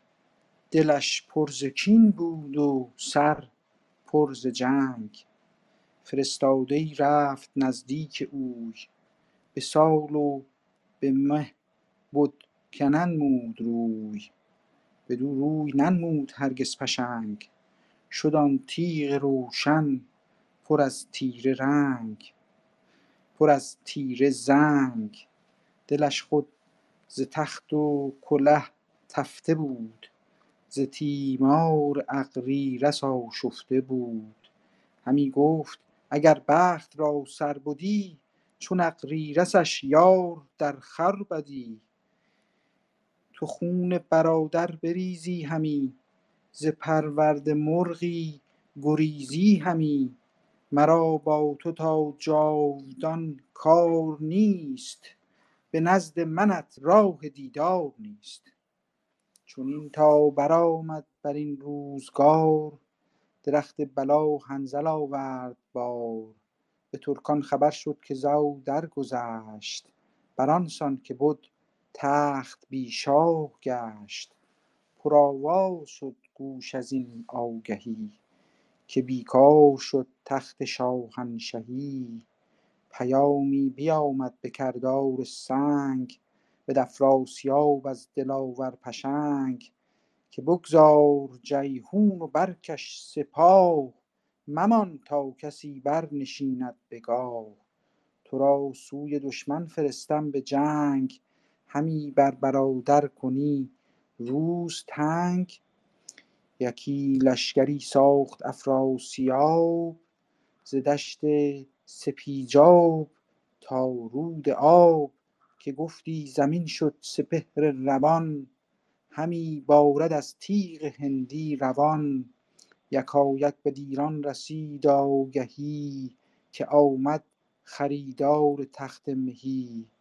سوی زاولستان نهادند روی جهان شد سراسر پر از گفت و گوی بگفتند با زال چندی درشت که گیتی بس آسان گرفتی به مشت. پس از سام تا تو شدی پهلوان نبودیم یک روز روشن روان. سپاهی ز جیحون بدین سو کشید که شد آفتاب از جهان ناپدید. اگر چاره داری مر این را بساز که آمد سپهبد به تنگی فراز. چنین گفت با مهتران زال زر که تا من به مردی ببستم کمر سواری چو من پای در زین نگاشت. کسی تیغ و گرز مرا بر نداشت. به دریا نهنگ و به کهتر پلنگ ز بیمم نهان گشت در آب و سنگ. به جایی که من پای بفشاردم عنان سواران شدی پازدم. شب و روز در جنگ یکسان بدم ز پیری همه ساله ترسان بدم کنون چنبری گشت پشت یلی نتابم همی خنجر کاولی. من از من ار بار من ار باز ماندم ز تاب و توان نماندم جهان بی جهان پهلوان. کنون گشت رستم چو سرو سهی بر او بر برازد کلاه مهی. یکی اسب جنگیش باید همی که زین تازی اسپان نشاید همی. بفرمایید جناب ملکی تا بیت 65 خوندم. خواهش می‌کنم. درود بر شما. بله دیدیم که میگه افراسیاب به خارره آمد گیتی را ببخشید و عذاب گذشت و پشنگ از دست اون ناراحت بود چون که دلش برای پسرش برای اغریرس میسوخت در واقع. همی گفت اگر تخت را سر بودی چو اغریرسش یار در خور بودی یعنی اغریرس یار درخوری بود و تو خون برادرت را ریختی. به هر روی عقب نشینی می‌کند. افراسیاب اما پس از مدتی دوباره آهنگ ایران می کند و ایران هم بر حال زال پهلوان زال است. یک چند بیت رجسخانی زال رو پایین تر می بینیم سواری چو من پای برزین نگاشت. کسی گرز و تیغ مرا بر نداشت. کسی زورش نمی‌رسه گرز و تیغ من رو برداره به دریا و نهنگ و به کهدر پلنگ ز بیمم نهان گشت در آب و سنگ. یعنی نهنگ در دریا از بیمم نهان گشته پلنگ هم در کوه. به جایی که من پای بفشاردم انان سواران شدی پاردم بفشاردم رو اینجا ببینید با پاردم قافیه کرده. عرض کردیم مانعی هم نداره در شاهنامه فردوسی زیاد پیش میاد و به هر روی رستم معمور می شود توسط زال. رستم رو میفرستد برای مقابله با لشکر دشمن و بخش بعدی خیلی زیباست. اونم بخشی است که رستم برای گزینش اسب می رود گرفتن رستم رخش را. من گمان می‌کنم همین بخش توضیح برای این بخش کافی بود. اگر بخش بعدی رو بخونن بخش بعدی ظرایف و دقایق بسیار دارد. اما اگر پرسشی باشه من در خدمتون هستم در مورد این بخشی که خوانده شد. بله بسیار عالی. خانم سمیه شما می‌خواستین چیزی بفرمایید؟ خانم سمیه رحیمی. آه. بله خانم سمیه مختاری شما می‌خواستین بفرمایید چیزی؟ بفرمایید. نه بزرگوار فکر کردم منو صدا زدین می‌خواستم مایک پست کنم بگم که من چیزی نمی‌خواستم بگم. نه خواهش من فکر کنم یک لحظه دیدم خانم سمیه اومدن بالا مایکشون باز شد. خب خانم نگار شما میفرمایید این قسمت زیبا رو برامون بخونید قسمت گزینش اسب برای رستم رو بفرمایید برامون بخونید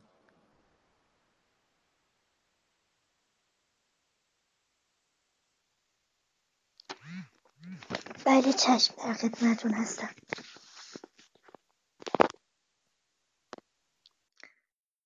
کنون چنبری گشت پشت یلی نتابم همی خنجر کابلی. من ار باز ماندم ز تاب و توان نماندم جهان بی جهان پهلوان.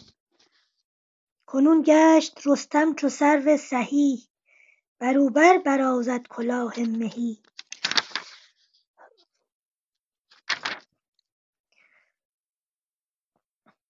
بجویم یکی باره پیلتن.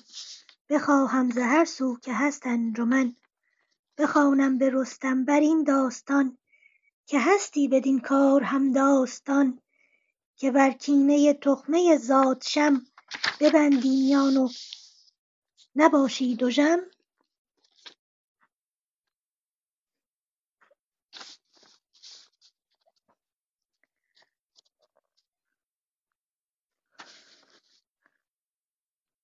ببخشید نسخه من کم فرق می‌کنه. اگه جابجا دارم می‌خونم لطفا بهم بگید.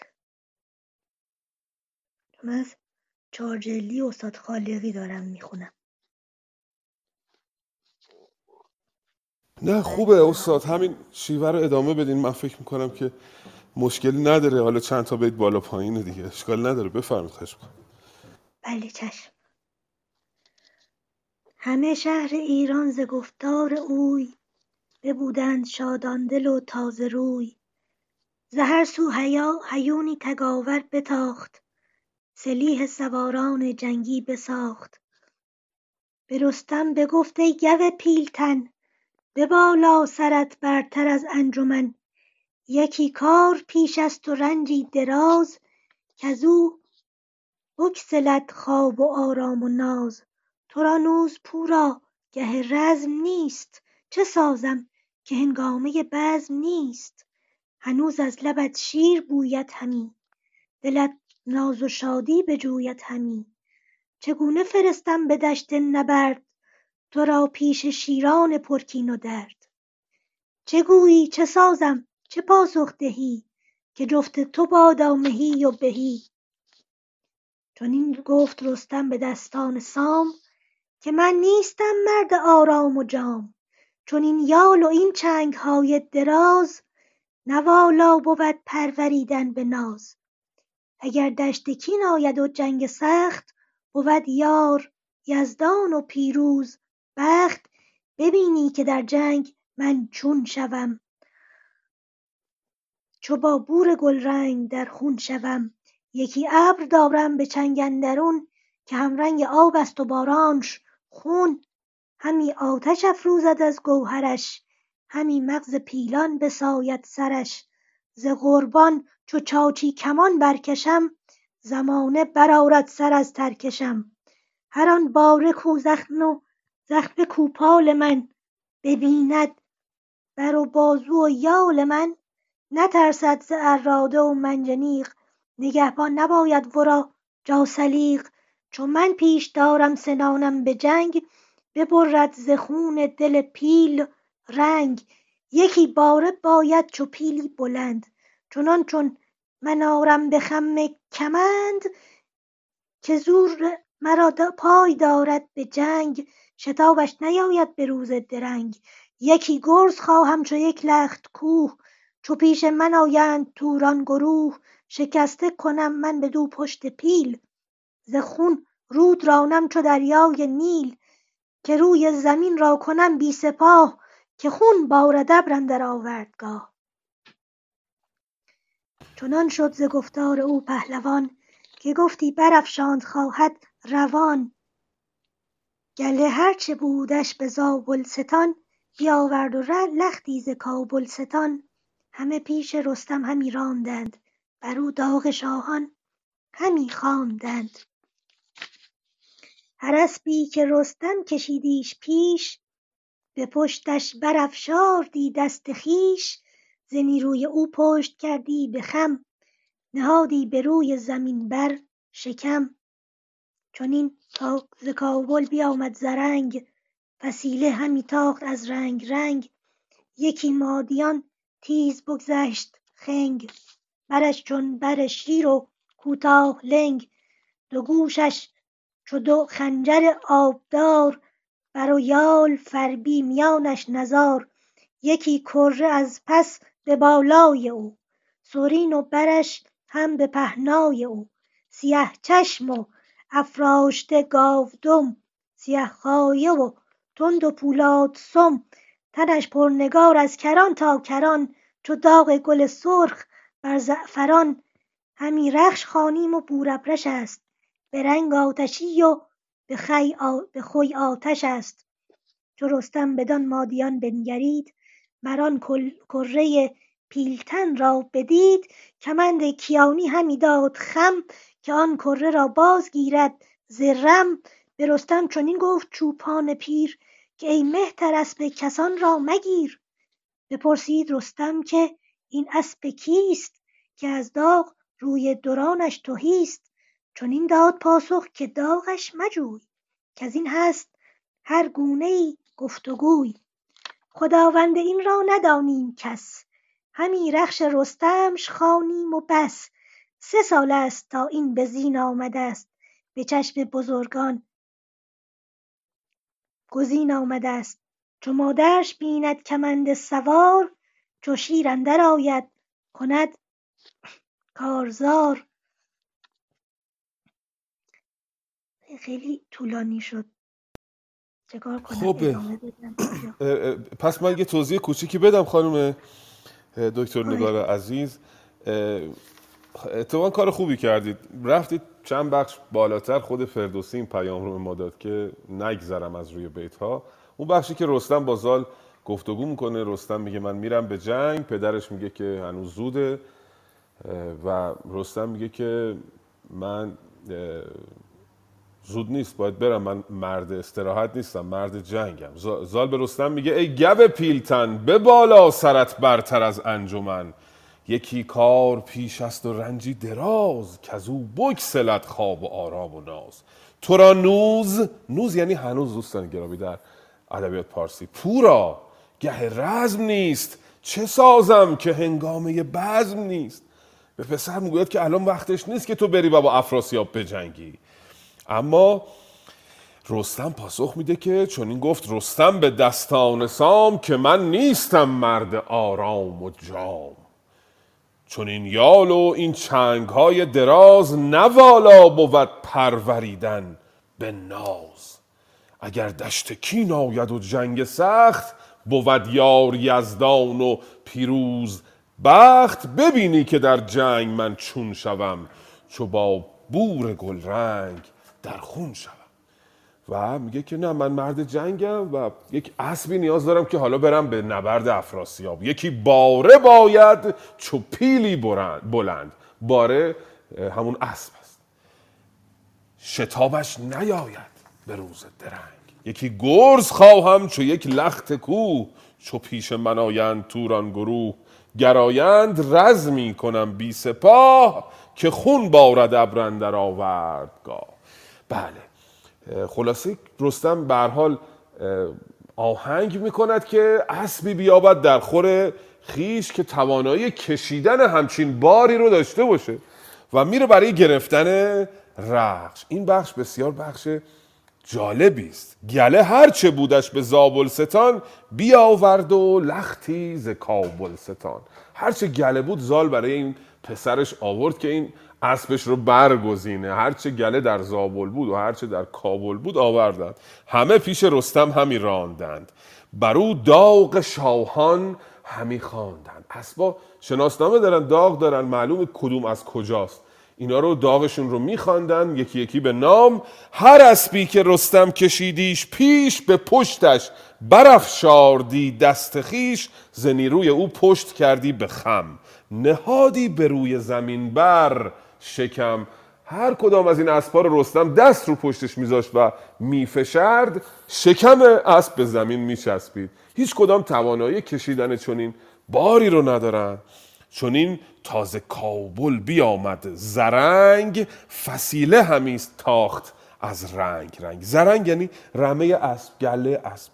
فسیله هم همینطور. فسیله هم یعنی گله اسب. میگه که یه گله ای از کابل آمد و این گله اسبها این انبوه اسبها شروع کردن به تاختن. رنگارنگ بودن این اسبها. یکی مادیان تیز بگذشت. خنگ برش چون بره شیر و کوتاه.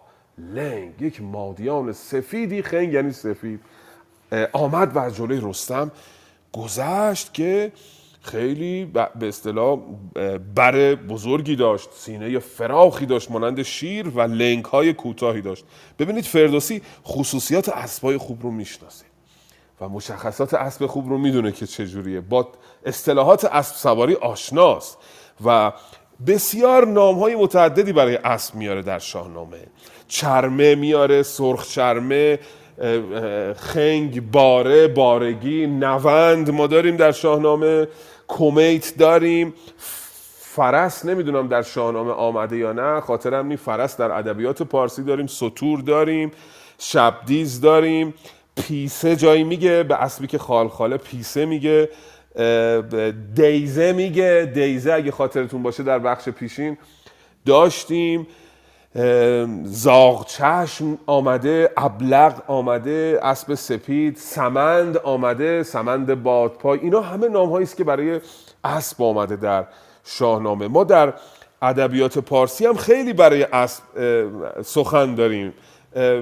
در ادبیات پارسی همیشه اسب به نژادگی و نجابت و عرض شود که رام بودن ستوده شده. شاعران ما بیشترشون اسب رو ستودن. دارن یه چیزی در مورد اسب. عارفان اسب رو مرکبی می‌دانند که برای عروج است برای فرارفتن است. خردمندان فراست اسب رو می ستایند می‌گویند او باهوش است. اه، اه، پادشاهان و گردان در هر جایی که بحث اه، پادشاهی حماسی است شجاعت اسب رو می ستایند و اون رو مظهر نجابت و مظهر پیروزی می‌دانند.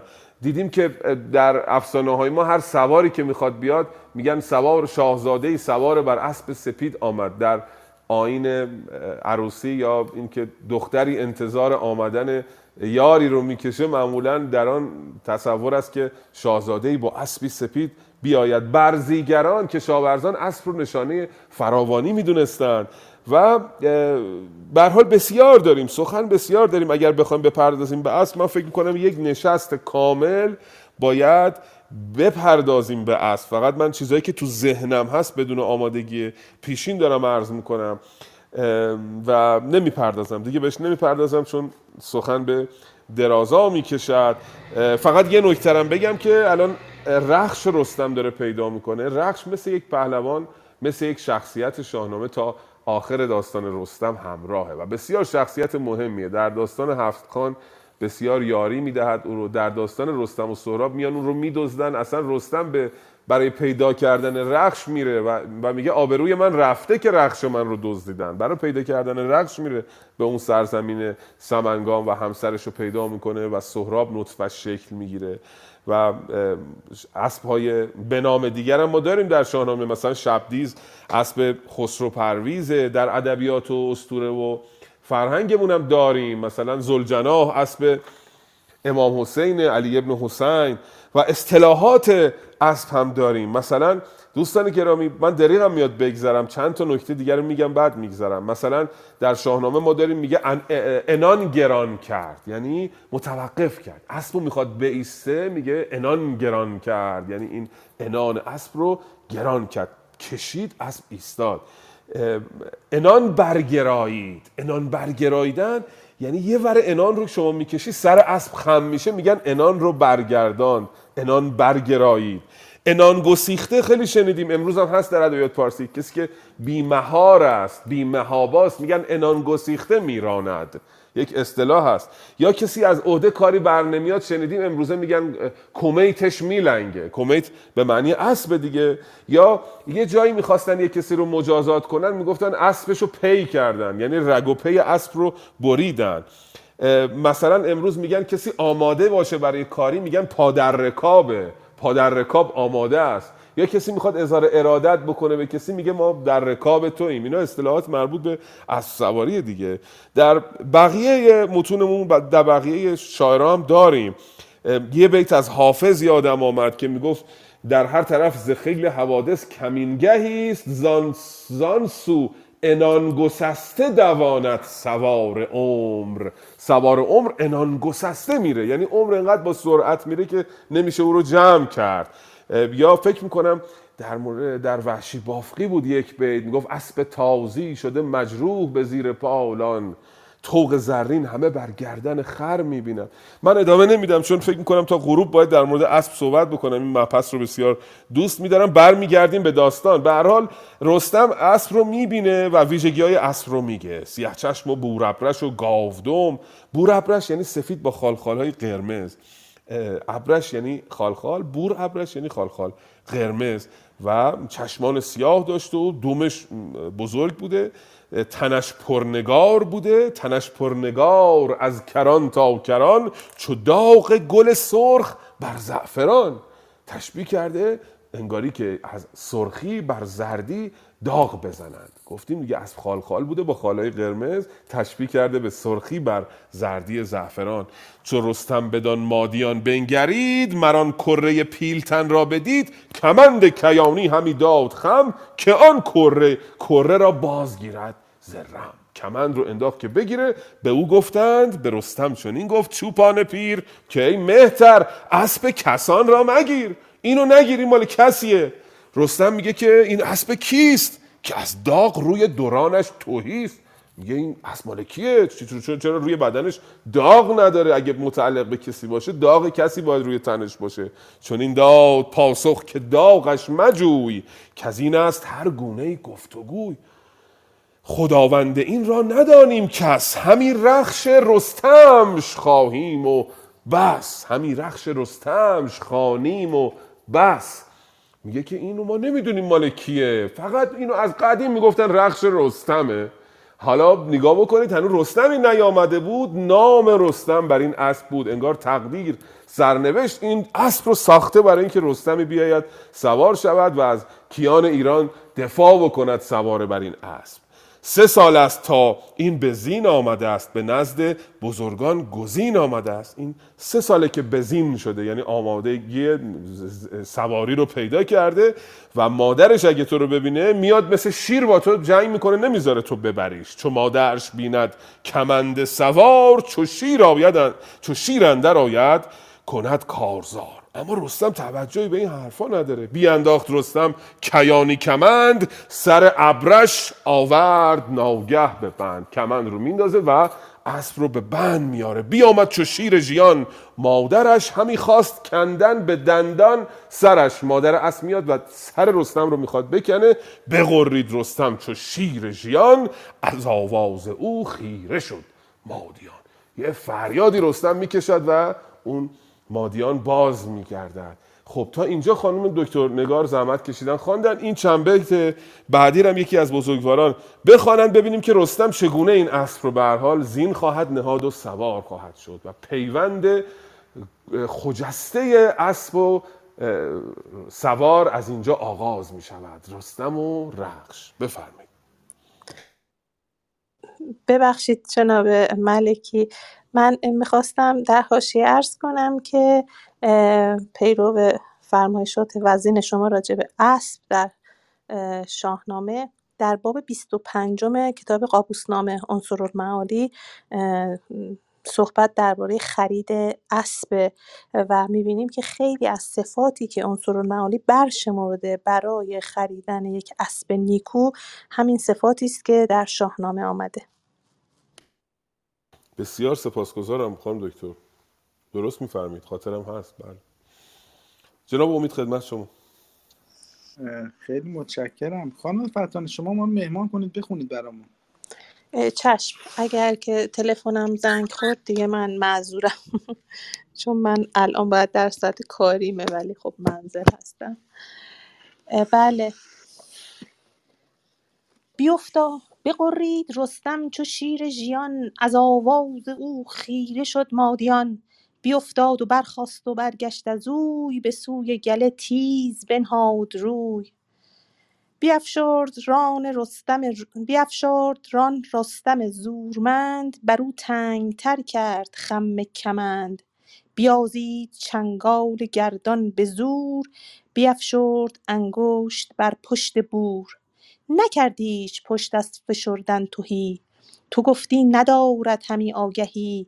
به دل گفت کاین برنشست من است. کنون کار کردن به دست من است کشد جوشن و خود و گوپال من. تن پیلوار و بر و یال من. ز چوپان بپرسید کاین اژدها به چند است و این را که داند بها.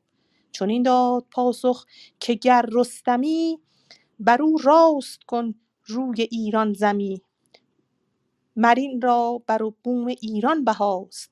بر این بر تو خواهی جهان کرد راست. لب رستم از خنده شد چون بسد همی گفت نیکی ز یزدان سزد. به زین اندر آورد گلرنگ را. سرش تیز شد کینه و جنگ را. گشاده زنخ کردش و تیزتگ بدیدش که دارد دل و تاو و رگ. چنان گشت ابرش که هر شب سپند همی سوختندی ز بهر گزند. چپ و راست گفتی که جادو شدست به آورد تازنده آهو شدست سرین گرد و کف گفگن و دست کش. زنخ گرد و بینادل و گام خوش. دل زال زر شد چو خرم بهار. ز رخش نوآیین و فرخ سوار در گنج دینار بگشاد و داد. بر امروز و فردا نیامدش یاد بزد مهره در جام بر پشت پیل. وز وزو برشد آواز تا چند میل. خروشیدن کوس با کرنای همان زنده پیلان و هندی درای. برآمد ز زاولستان رستخیز زمین خفته را بانگ برزد زمین خفته را بانگ برزد که خیز به پیش اندرون رستم پهلوان. پس پشت او سالخورده گوان. چنان شد ز لشکر در و دشت و راغ که بر سر نیارست پرید زاغ. تبیره زدندی همی شصت جای. جهان را نه سر بود پیدا نه پای. به هنگام بشکوفه و گلستان بیاورد لشکر ز زاولستان.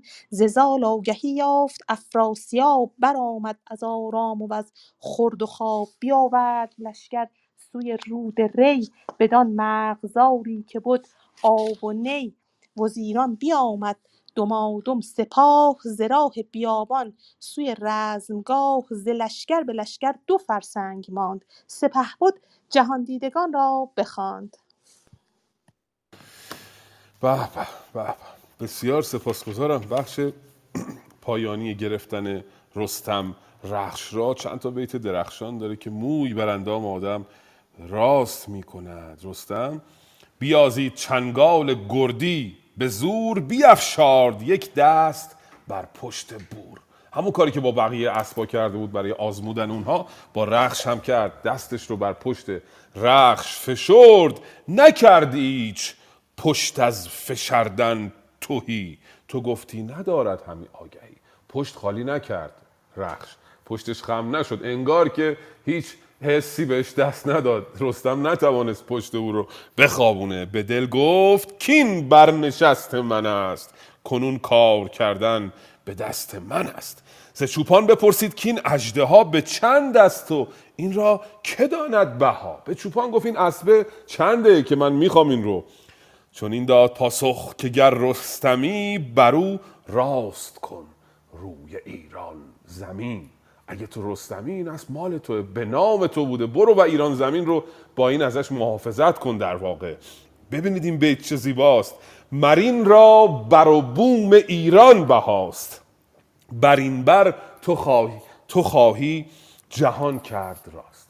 قیمت این اسب بر و بوم ایران است. چون تو با این اسب بر و بوم ایران رو از گزند دشمنان حفظ خواهی کرد. پس بهایی نمی‌توان نهاد بر اسبی که یک سره مرزهای ایران به بودن او وابسته است و اسب دیگری نیست که جهان پهلوان رو بر پشت خیش بکشد و در واقع لب رستم از خنده شد چون بسد. همی گفت نیکی ز یزدان سزد و این رو می‌گیره و می‌بره. چنان گشت ابرش که هر شب سپند همی سوختندش ز بهر گزن اسبه به یک قد و بالا و هیبتی رسید که هر شب براش اسفند دود می‌کردن. جالبه که این رسم اس- اسفند دود کردن در شاهنامه فردوسی هم آمده. چپ و راست گفتی که جادو شده است. به آورد تازنده آهو شده است. زنخ نرم و کف کفکن و دست کش. زنخ نرم یعنی رام و آرامه. زنخش نرمه. کف کفکنه. کف کفکن یعنی دهانش کف میافکنه. بیتابه برای تاختن. دستکش. دستکش یعنی نجیب و اصیل و آرام و مطیع سرین گرد و بینادل و گام خوش. سرینش گرده یکی از ویژگی های اسب قوی. سرین گرد است و بینادل است. خوش می‌بیند. جلو رو به, نیکویی می‌بیند و گام خوش ور میدارد. وقتی گام بر میدارد آهنگین است گام برداشتنش و تماشایی است.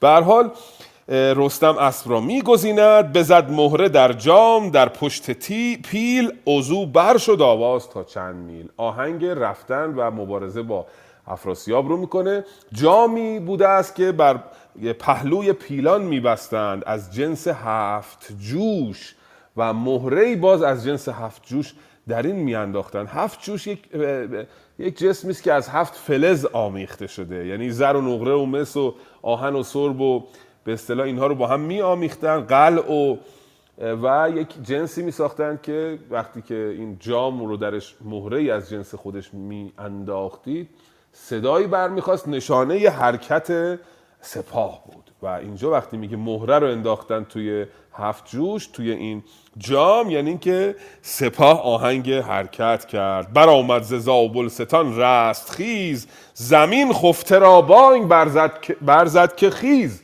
زمین به همه خوابیده ها چون زمین تکون می‌خوره زیر پای این سپاه به همه کسانی که خواب بودن بهشون میگه بلنشین بلنشین که برویم. و حرکت می‌کنن لشکر رو میآرایند حرکت می‌کنن تا ببینیم که در بخش بعدی ما آوردن رستم رو از کوه آوردن کیقباد رو از کوه خواهیم دید و جنگ بعدی ایران و توران. خانم دکتر سانهی در خدمتی خواهش می‌کنم ببخشید جناب ملکی دستکش استعاره از چیه؟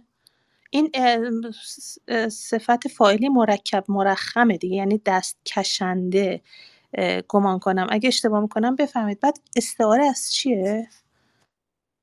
خانم دکتر دستکش هم صفت فاعلی می‌تواند بود برای کسی که دست می‌کشد و صفت مفعولی آنچنان که می‌دانید می‌تواند بود بر آنچه که دست بر او کشیده می شود دستکش اینجا صفت مفعولیه. بر او دست کشیده می شود و دست کشیدن را میپذیرد. وقتی که اسبی رام باشد نجیب باشد مطیع باشد برای سوارش به او اجازه می‌دهد که دست بر سر او بکشی نشانه از رام بودن و کنایه از رام بودن و مطیع بودن است. آنچنان که من دریافتم. اگر بله بله. کاملا درست می‌فهمید. صفت مفعولیه. بله. خیلی ممنونم. خواهش کنم آیا امید در خدمتتون هستیم. خدمت از بنده است اگر دوستان می‌خوان بخونن داوطلبا نشانه بزنن. در غیر این صورت من این چند بیت باقی مانده رو می‌خونم. خب ظاهرا کسی داوطلب نیست. من با عزتون آقای ملکی این آخرین قسمت هم بخونم. وزیران بیامد دمادم سپاه ز بیابان سوی رزمگاه. ز لشکر به لشکر دو فرسنگ ماند سپهبد جهان دیدگان را بخواند. بدیشان چنین گفت کای بخردان جهان دیده و کار کرده ردان. همی در همین لشکر آراستیم بسی برتری و مهی خواستیم. پراگنده شد رای بی تخت شاه. همه کار بی روی و بی بر سپاه. چو بر تخت بنشست فرخنده زو ز گیتی یکی آفرین خواست نو. کسی باید اکنون ز تخم کیان به تخت کیی بر کمر برمیان.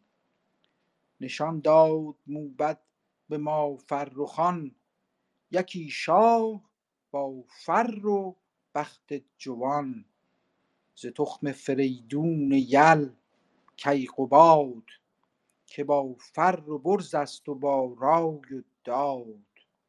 به رستم چنین گفت فرخنده زال که برگیر کوپال و بفراز یال. برو تا زنان تا بدلبرز کوه گزین کن یکی لشکری هم گروه ابر کیقباد آفرین کن یکی مکن پیش او در درنگ اندکی. به دو هفته باید که ایدر بوی گه و بیگه از تاختن نغنوی بگویی که لشکر تو را خواستند همان تخت شاهی بپیراستند. کمر بر میان بست رستم چو باد بیامد گرازان بر کیقباد. به نزدیک زال آوریدش به شب.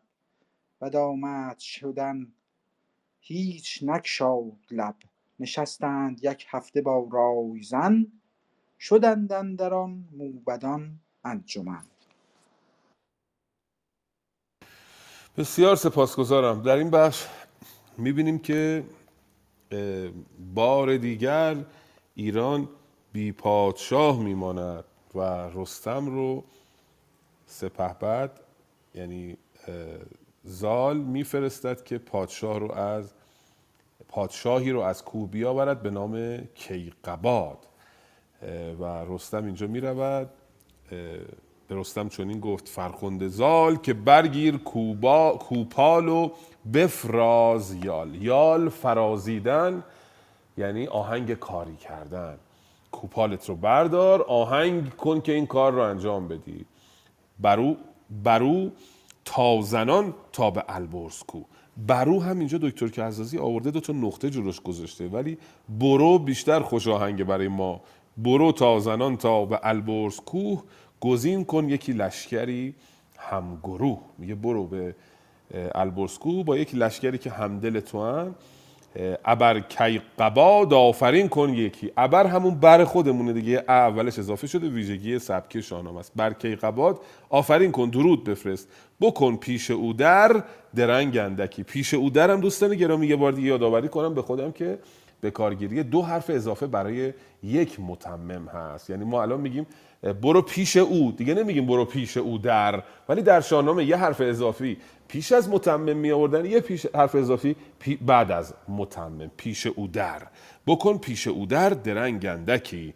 به دو هفته باید که آیی تو باز همی تازی اندر نشیب و فراز. بگویی که لشکر تو را خواستند همان تخت شاهی بیاراستند. برو بهش بگو که ایران نیاز به تو داره و تو بیا و پادشاه ایران باش. کمر بر میان بست رستم. چو باد بیامد گرازان برای کیقباد. این قیدای چگونه رفتن هم در شاهنامه عرض کردیم پیشتر بسیار مهمه. گرازان آمدن داریم تازان داریم تازیان داریم با درنگ داریم به آهستگی داریم خیلی قید داریم. حالا خانم دکتر نگار خیلی تو این مسائل مسلط هستن شاید در نشست های بعدی. در خدمتشون باشیم یه گزارشی در مورد قیدهای چگونه رفتن بدهند. خانم دکتر همزمان که من سخن میگم انفجار اطلاعات بارش اطلاعات دارن برای من پیام میفرستن. بسیار پیام های ارزشمند حیف که در حوصله گروه نمی گنجد که همه رو بخوایم بخونیم. ممکنه که از اون پیوستگی داستان و لذتی که از داستان می‌بریم کاسته بشه. گزارش دقیقی در مورد اسب ها ویژگی هاشون رنگ هاشون برای من فرستادن و رسم اسب خواستن رو هم گفتن کاش می‌گفتید. بله پهلوانان وقتی می‌خواستن بیامد خروشیدن مرد بالای خواه بالای خواه کسی بود که مسئول اسبا بود دم در. هر کی می‌خواست بره از درگاه بیرون این میخروشید می‌گفت اسبا رو بیارید. اینو بهش می‌گفتن مرد بالای خواه. در تاریخ بیهقی هم داریم در شاهنامه هم داریم. سپاسگزارم خانم دکتر. بودن شما موجب دلگرمی ما شما خانم دکتر سانهی همه بزرگواران هنرمندان که در گروه هستن تک تک نام ها چهره ها رو من نگاه می‌کنم حالم خوش میشه. بودن این همه انسان فرهیخته این همه آدم خوب در یک گروه حس خوب من میام اصلا یک حال خوشی بهم دست میده که نگو و نپرس. بله. در آخر به نزدیک زال آوریدش به شب به آمد شدن هیچ نکشاد لب رفت و کیقباد رو آورد نشستند یک هفته با رای زن شدند دران موبدان انجمن به هشتم بیاراستند تخت آج بیاویختند از بر آج تاج تخت پادشاهی رو آماده کردند تاج رو هم در کنارش آماده کردن بیاویختن در برش که کیقباد بیاد یا کیقباد. فردا صبح خواهیم دید که کیقباد خواهد آمد و بر تخت پادشاهی ایرانیان خواهد نشست. سلسله کیانیان از اینجا آغاز خواهد شد. بخش کیقوباد رو هم فردا تمام خواهیم کرد و بخش بعدی شاهنامه که کیکاووس است می‌تواند مهمترین بخش زیباترین بخش شاهنامه باشد. دست کم اگر نگیم زیباترین بخشی است که بیشتر از همه بخشا بهش پرداخته شده. بیشتر اون داستانهای مشهوری که ما در ذهن داریم در این بخش روی خواهد داد. داستان رستم و سهراب داستان هفخان رستم داستان کشتن دیو سپید داستان سیاوش بزرگ داستان فرود سیاوش جنگ ایران و توران. جنگ های متعدد و پی در پی در بخش پادشاهی کیکاووس خواهیم دید. برهوی بسیار سپاسگزارم که امروز همراه گروه بودید. از دوستانی که در بخش شنوندگان همراه ما بودن هم سپاسگزارم. صمیمانه اگر نام نمی‌برم به خاطر این است که مباد نامی از قلم بیفتد و من شرمنده شوم. میکروفون خدمت شما آیه امید خانم دکتر سانهی بفرمایید. خواهش می‌کنم. جان ملکی اول خب خیلی سپاسگزارم این بخش رو به پایان بردید. راجع به برو می‌خواستم یک نکته رو عرض کنم.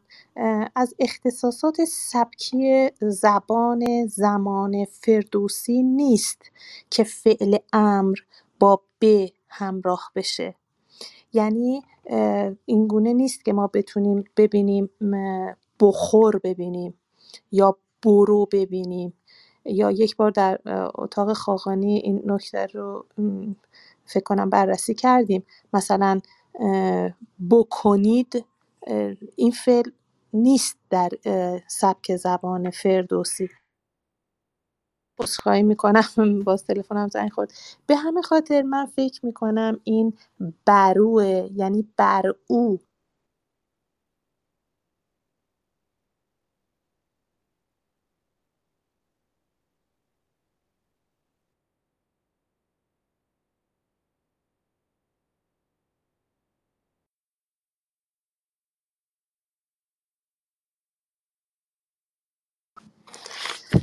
عذرخواهی می‌کنم. من تلفنم زنگ خورد نتونستم کلاممو منعقد کنم. به همین خاطر فکر کنم بر اوه و ما بعدا فعل گزین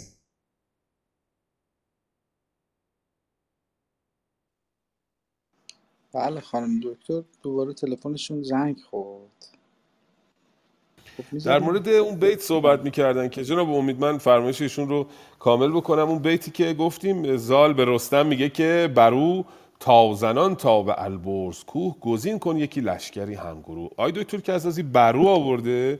دو تا نقطه جلوش گذاشته. خانم دکتر توضیح میدن که این برو درست تر است. من گفتم ما آهنگ برو رو بیشتر دوست داریم به عادت اما به درستی ایشون فرمودن که اصلا فعل امر رو با ب به کار نمی بردن ویژگی شاهنامه چنین نیست. در خاقانی هم بیشتر توضیح داده بودن اما من چون شاگرد تنبلی هستم فراموش کرده بودم موضوع رو. بسیار نیکو یادآوری کردن. به هر حال خانم ژیلا هم دست بلند کردن نشانه زدن. باشیم در خدمت. استاد ببخشید می‌خواستم ببینم تازنان یعنی چی؟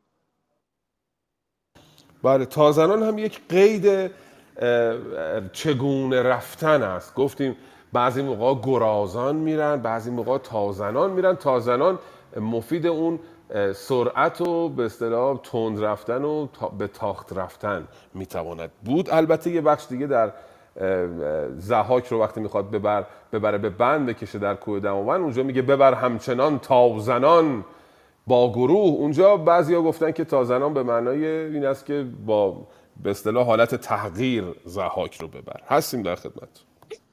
جناب ملکی در ادامه فرمایش شما تازنان شکل دیگه از صفت مفعولی تازننده است یعنی تازاننده.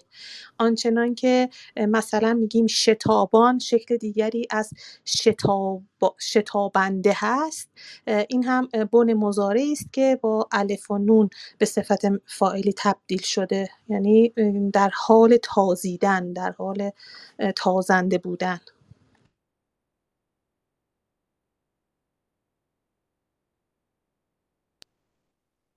بسیار عالی. من سپاسگزارم از حضور همه عزیزان. خیلی برنامه خوبی داشتیم. لذت بردم من واقعا از این همه بانوان خردمند و ادیبی که میان امروز صحبت کردن. در مورد مقام زن در شاهنامه صحبت کردن و من واقعا آسمان رسیدم.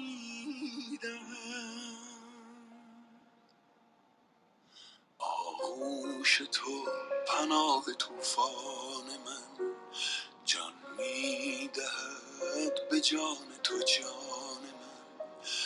چشمان من کنار دنیای تو فقط تماشای تو تو آرزو تو. چشمان من کنار دنیای تو فقط تماشای تو تو آرزو تو.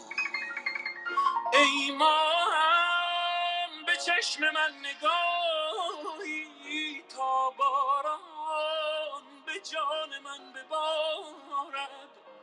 می‌خواهم نفس که در هوایت نایی بر نوای من بیارد چشمان تو چشمه امید است بر حال خراب ناامیدم آوازت غزل ترین کلام است من با تو به آسمان رسیدم.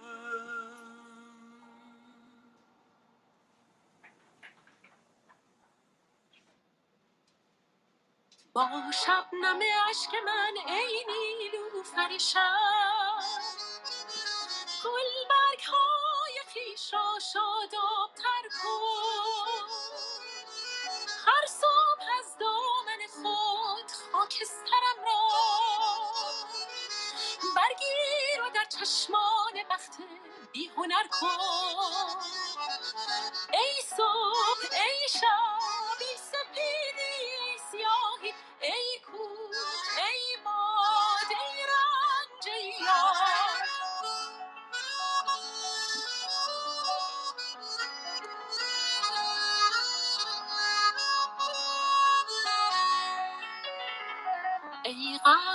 که دست مهربانت جاودانه. چون تاج زرین بر سرم بود بازیچه دست شما فرسود. ای صبح ای شب ای سپیدی ای سیاهی ای کوه.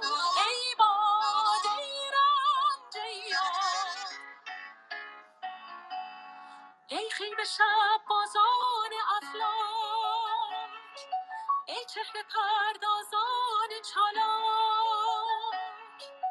ای دست ناپیدای هستی. بازی چه چون فرسوده شد؟ بازی چه نو ای صبح ای شب ای سپیدی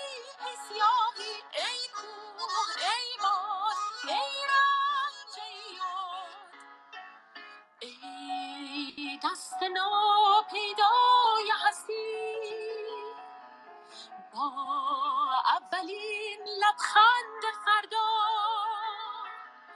خورشید خونین را بیافروز مهتاب غمگین را بیاویز با شبنم اشک من ای نیلوفر شب گل برگ های خیش را شادابتر کن. هر صبح از دامن خود خاکسترم را برگیر در چشمان بخت بی هنر کن. ای صبح ای شب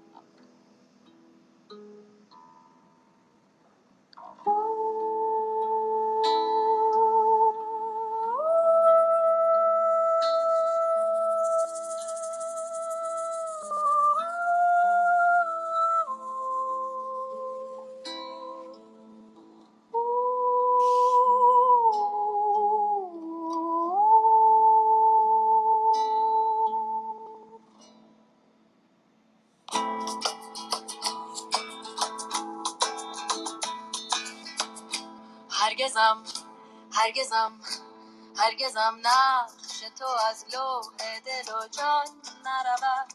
هرگزم نقش تو از لوح دل و جان نرود. هرگز از یاد من آن سر به خرامان نرود. هرگز از یاد من آن سر به خرامان نرود. در ازل بس دلم با سر زلفت پیوند. در ازل بس دلم سر زلفت پیوند تا ابد سر نکشد و سر پیمان نرود. تا ابد سر نکشد و سر پیمان نرود. هرچه جز بار غمم بر دل مسکین من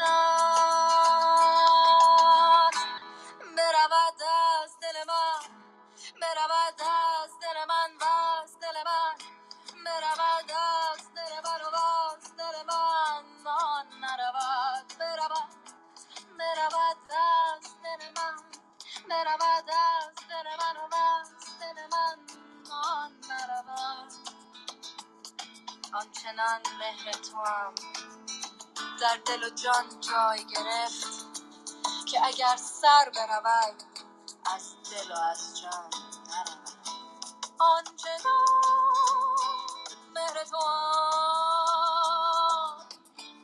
در دل و جان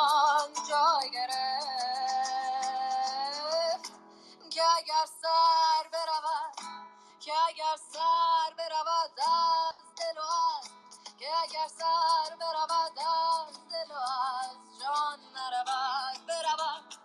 که اگر سر برود که اگر سر برود از دل و از جان نرود. گر رود از پی خوبان دل من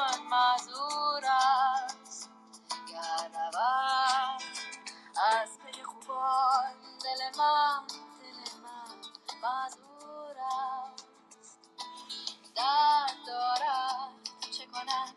درد دارد چه کند که از پی درمان نرود؟ که از پی درمان نرود؟ که از پی درمان نرود؟ که از پی درمان نرود؟ هر که خواهد که چو حافظ نشود. هر که خواهد که چو حافظ نشود. هر که خواهد که چو حافظ نشد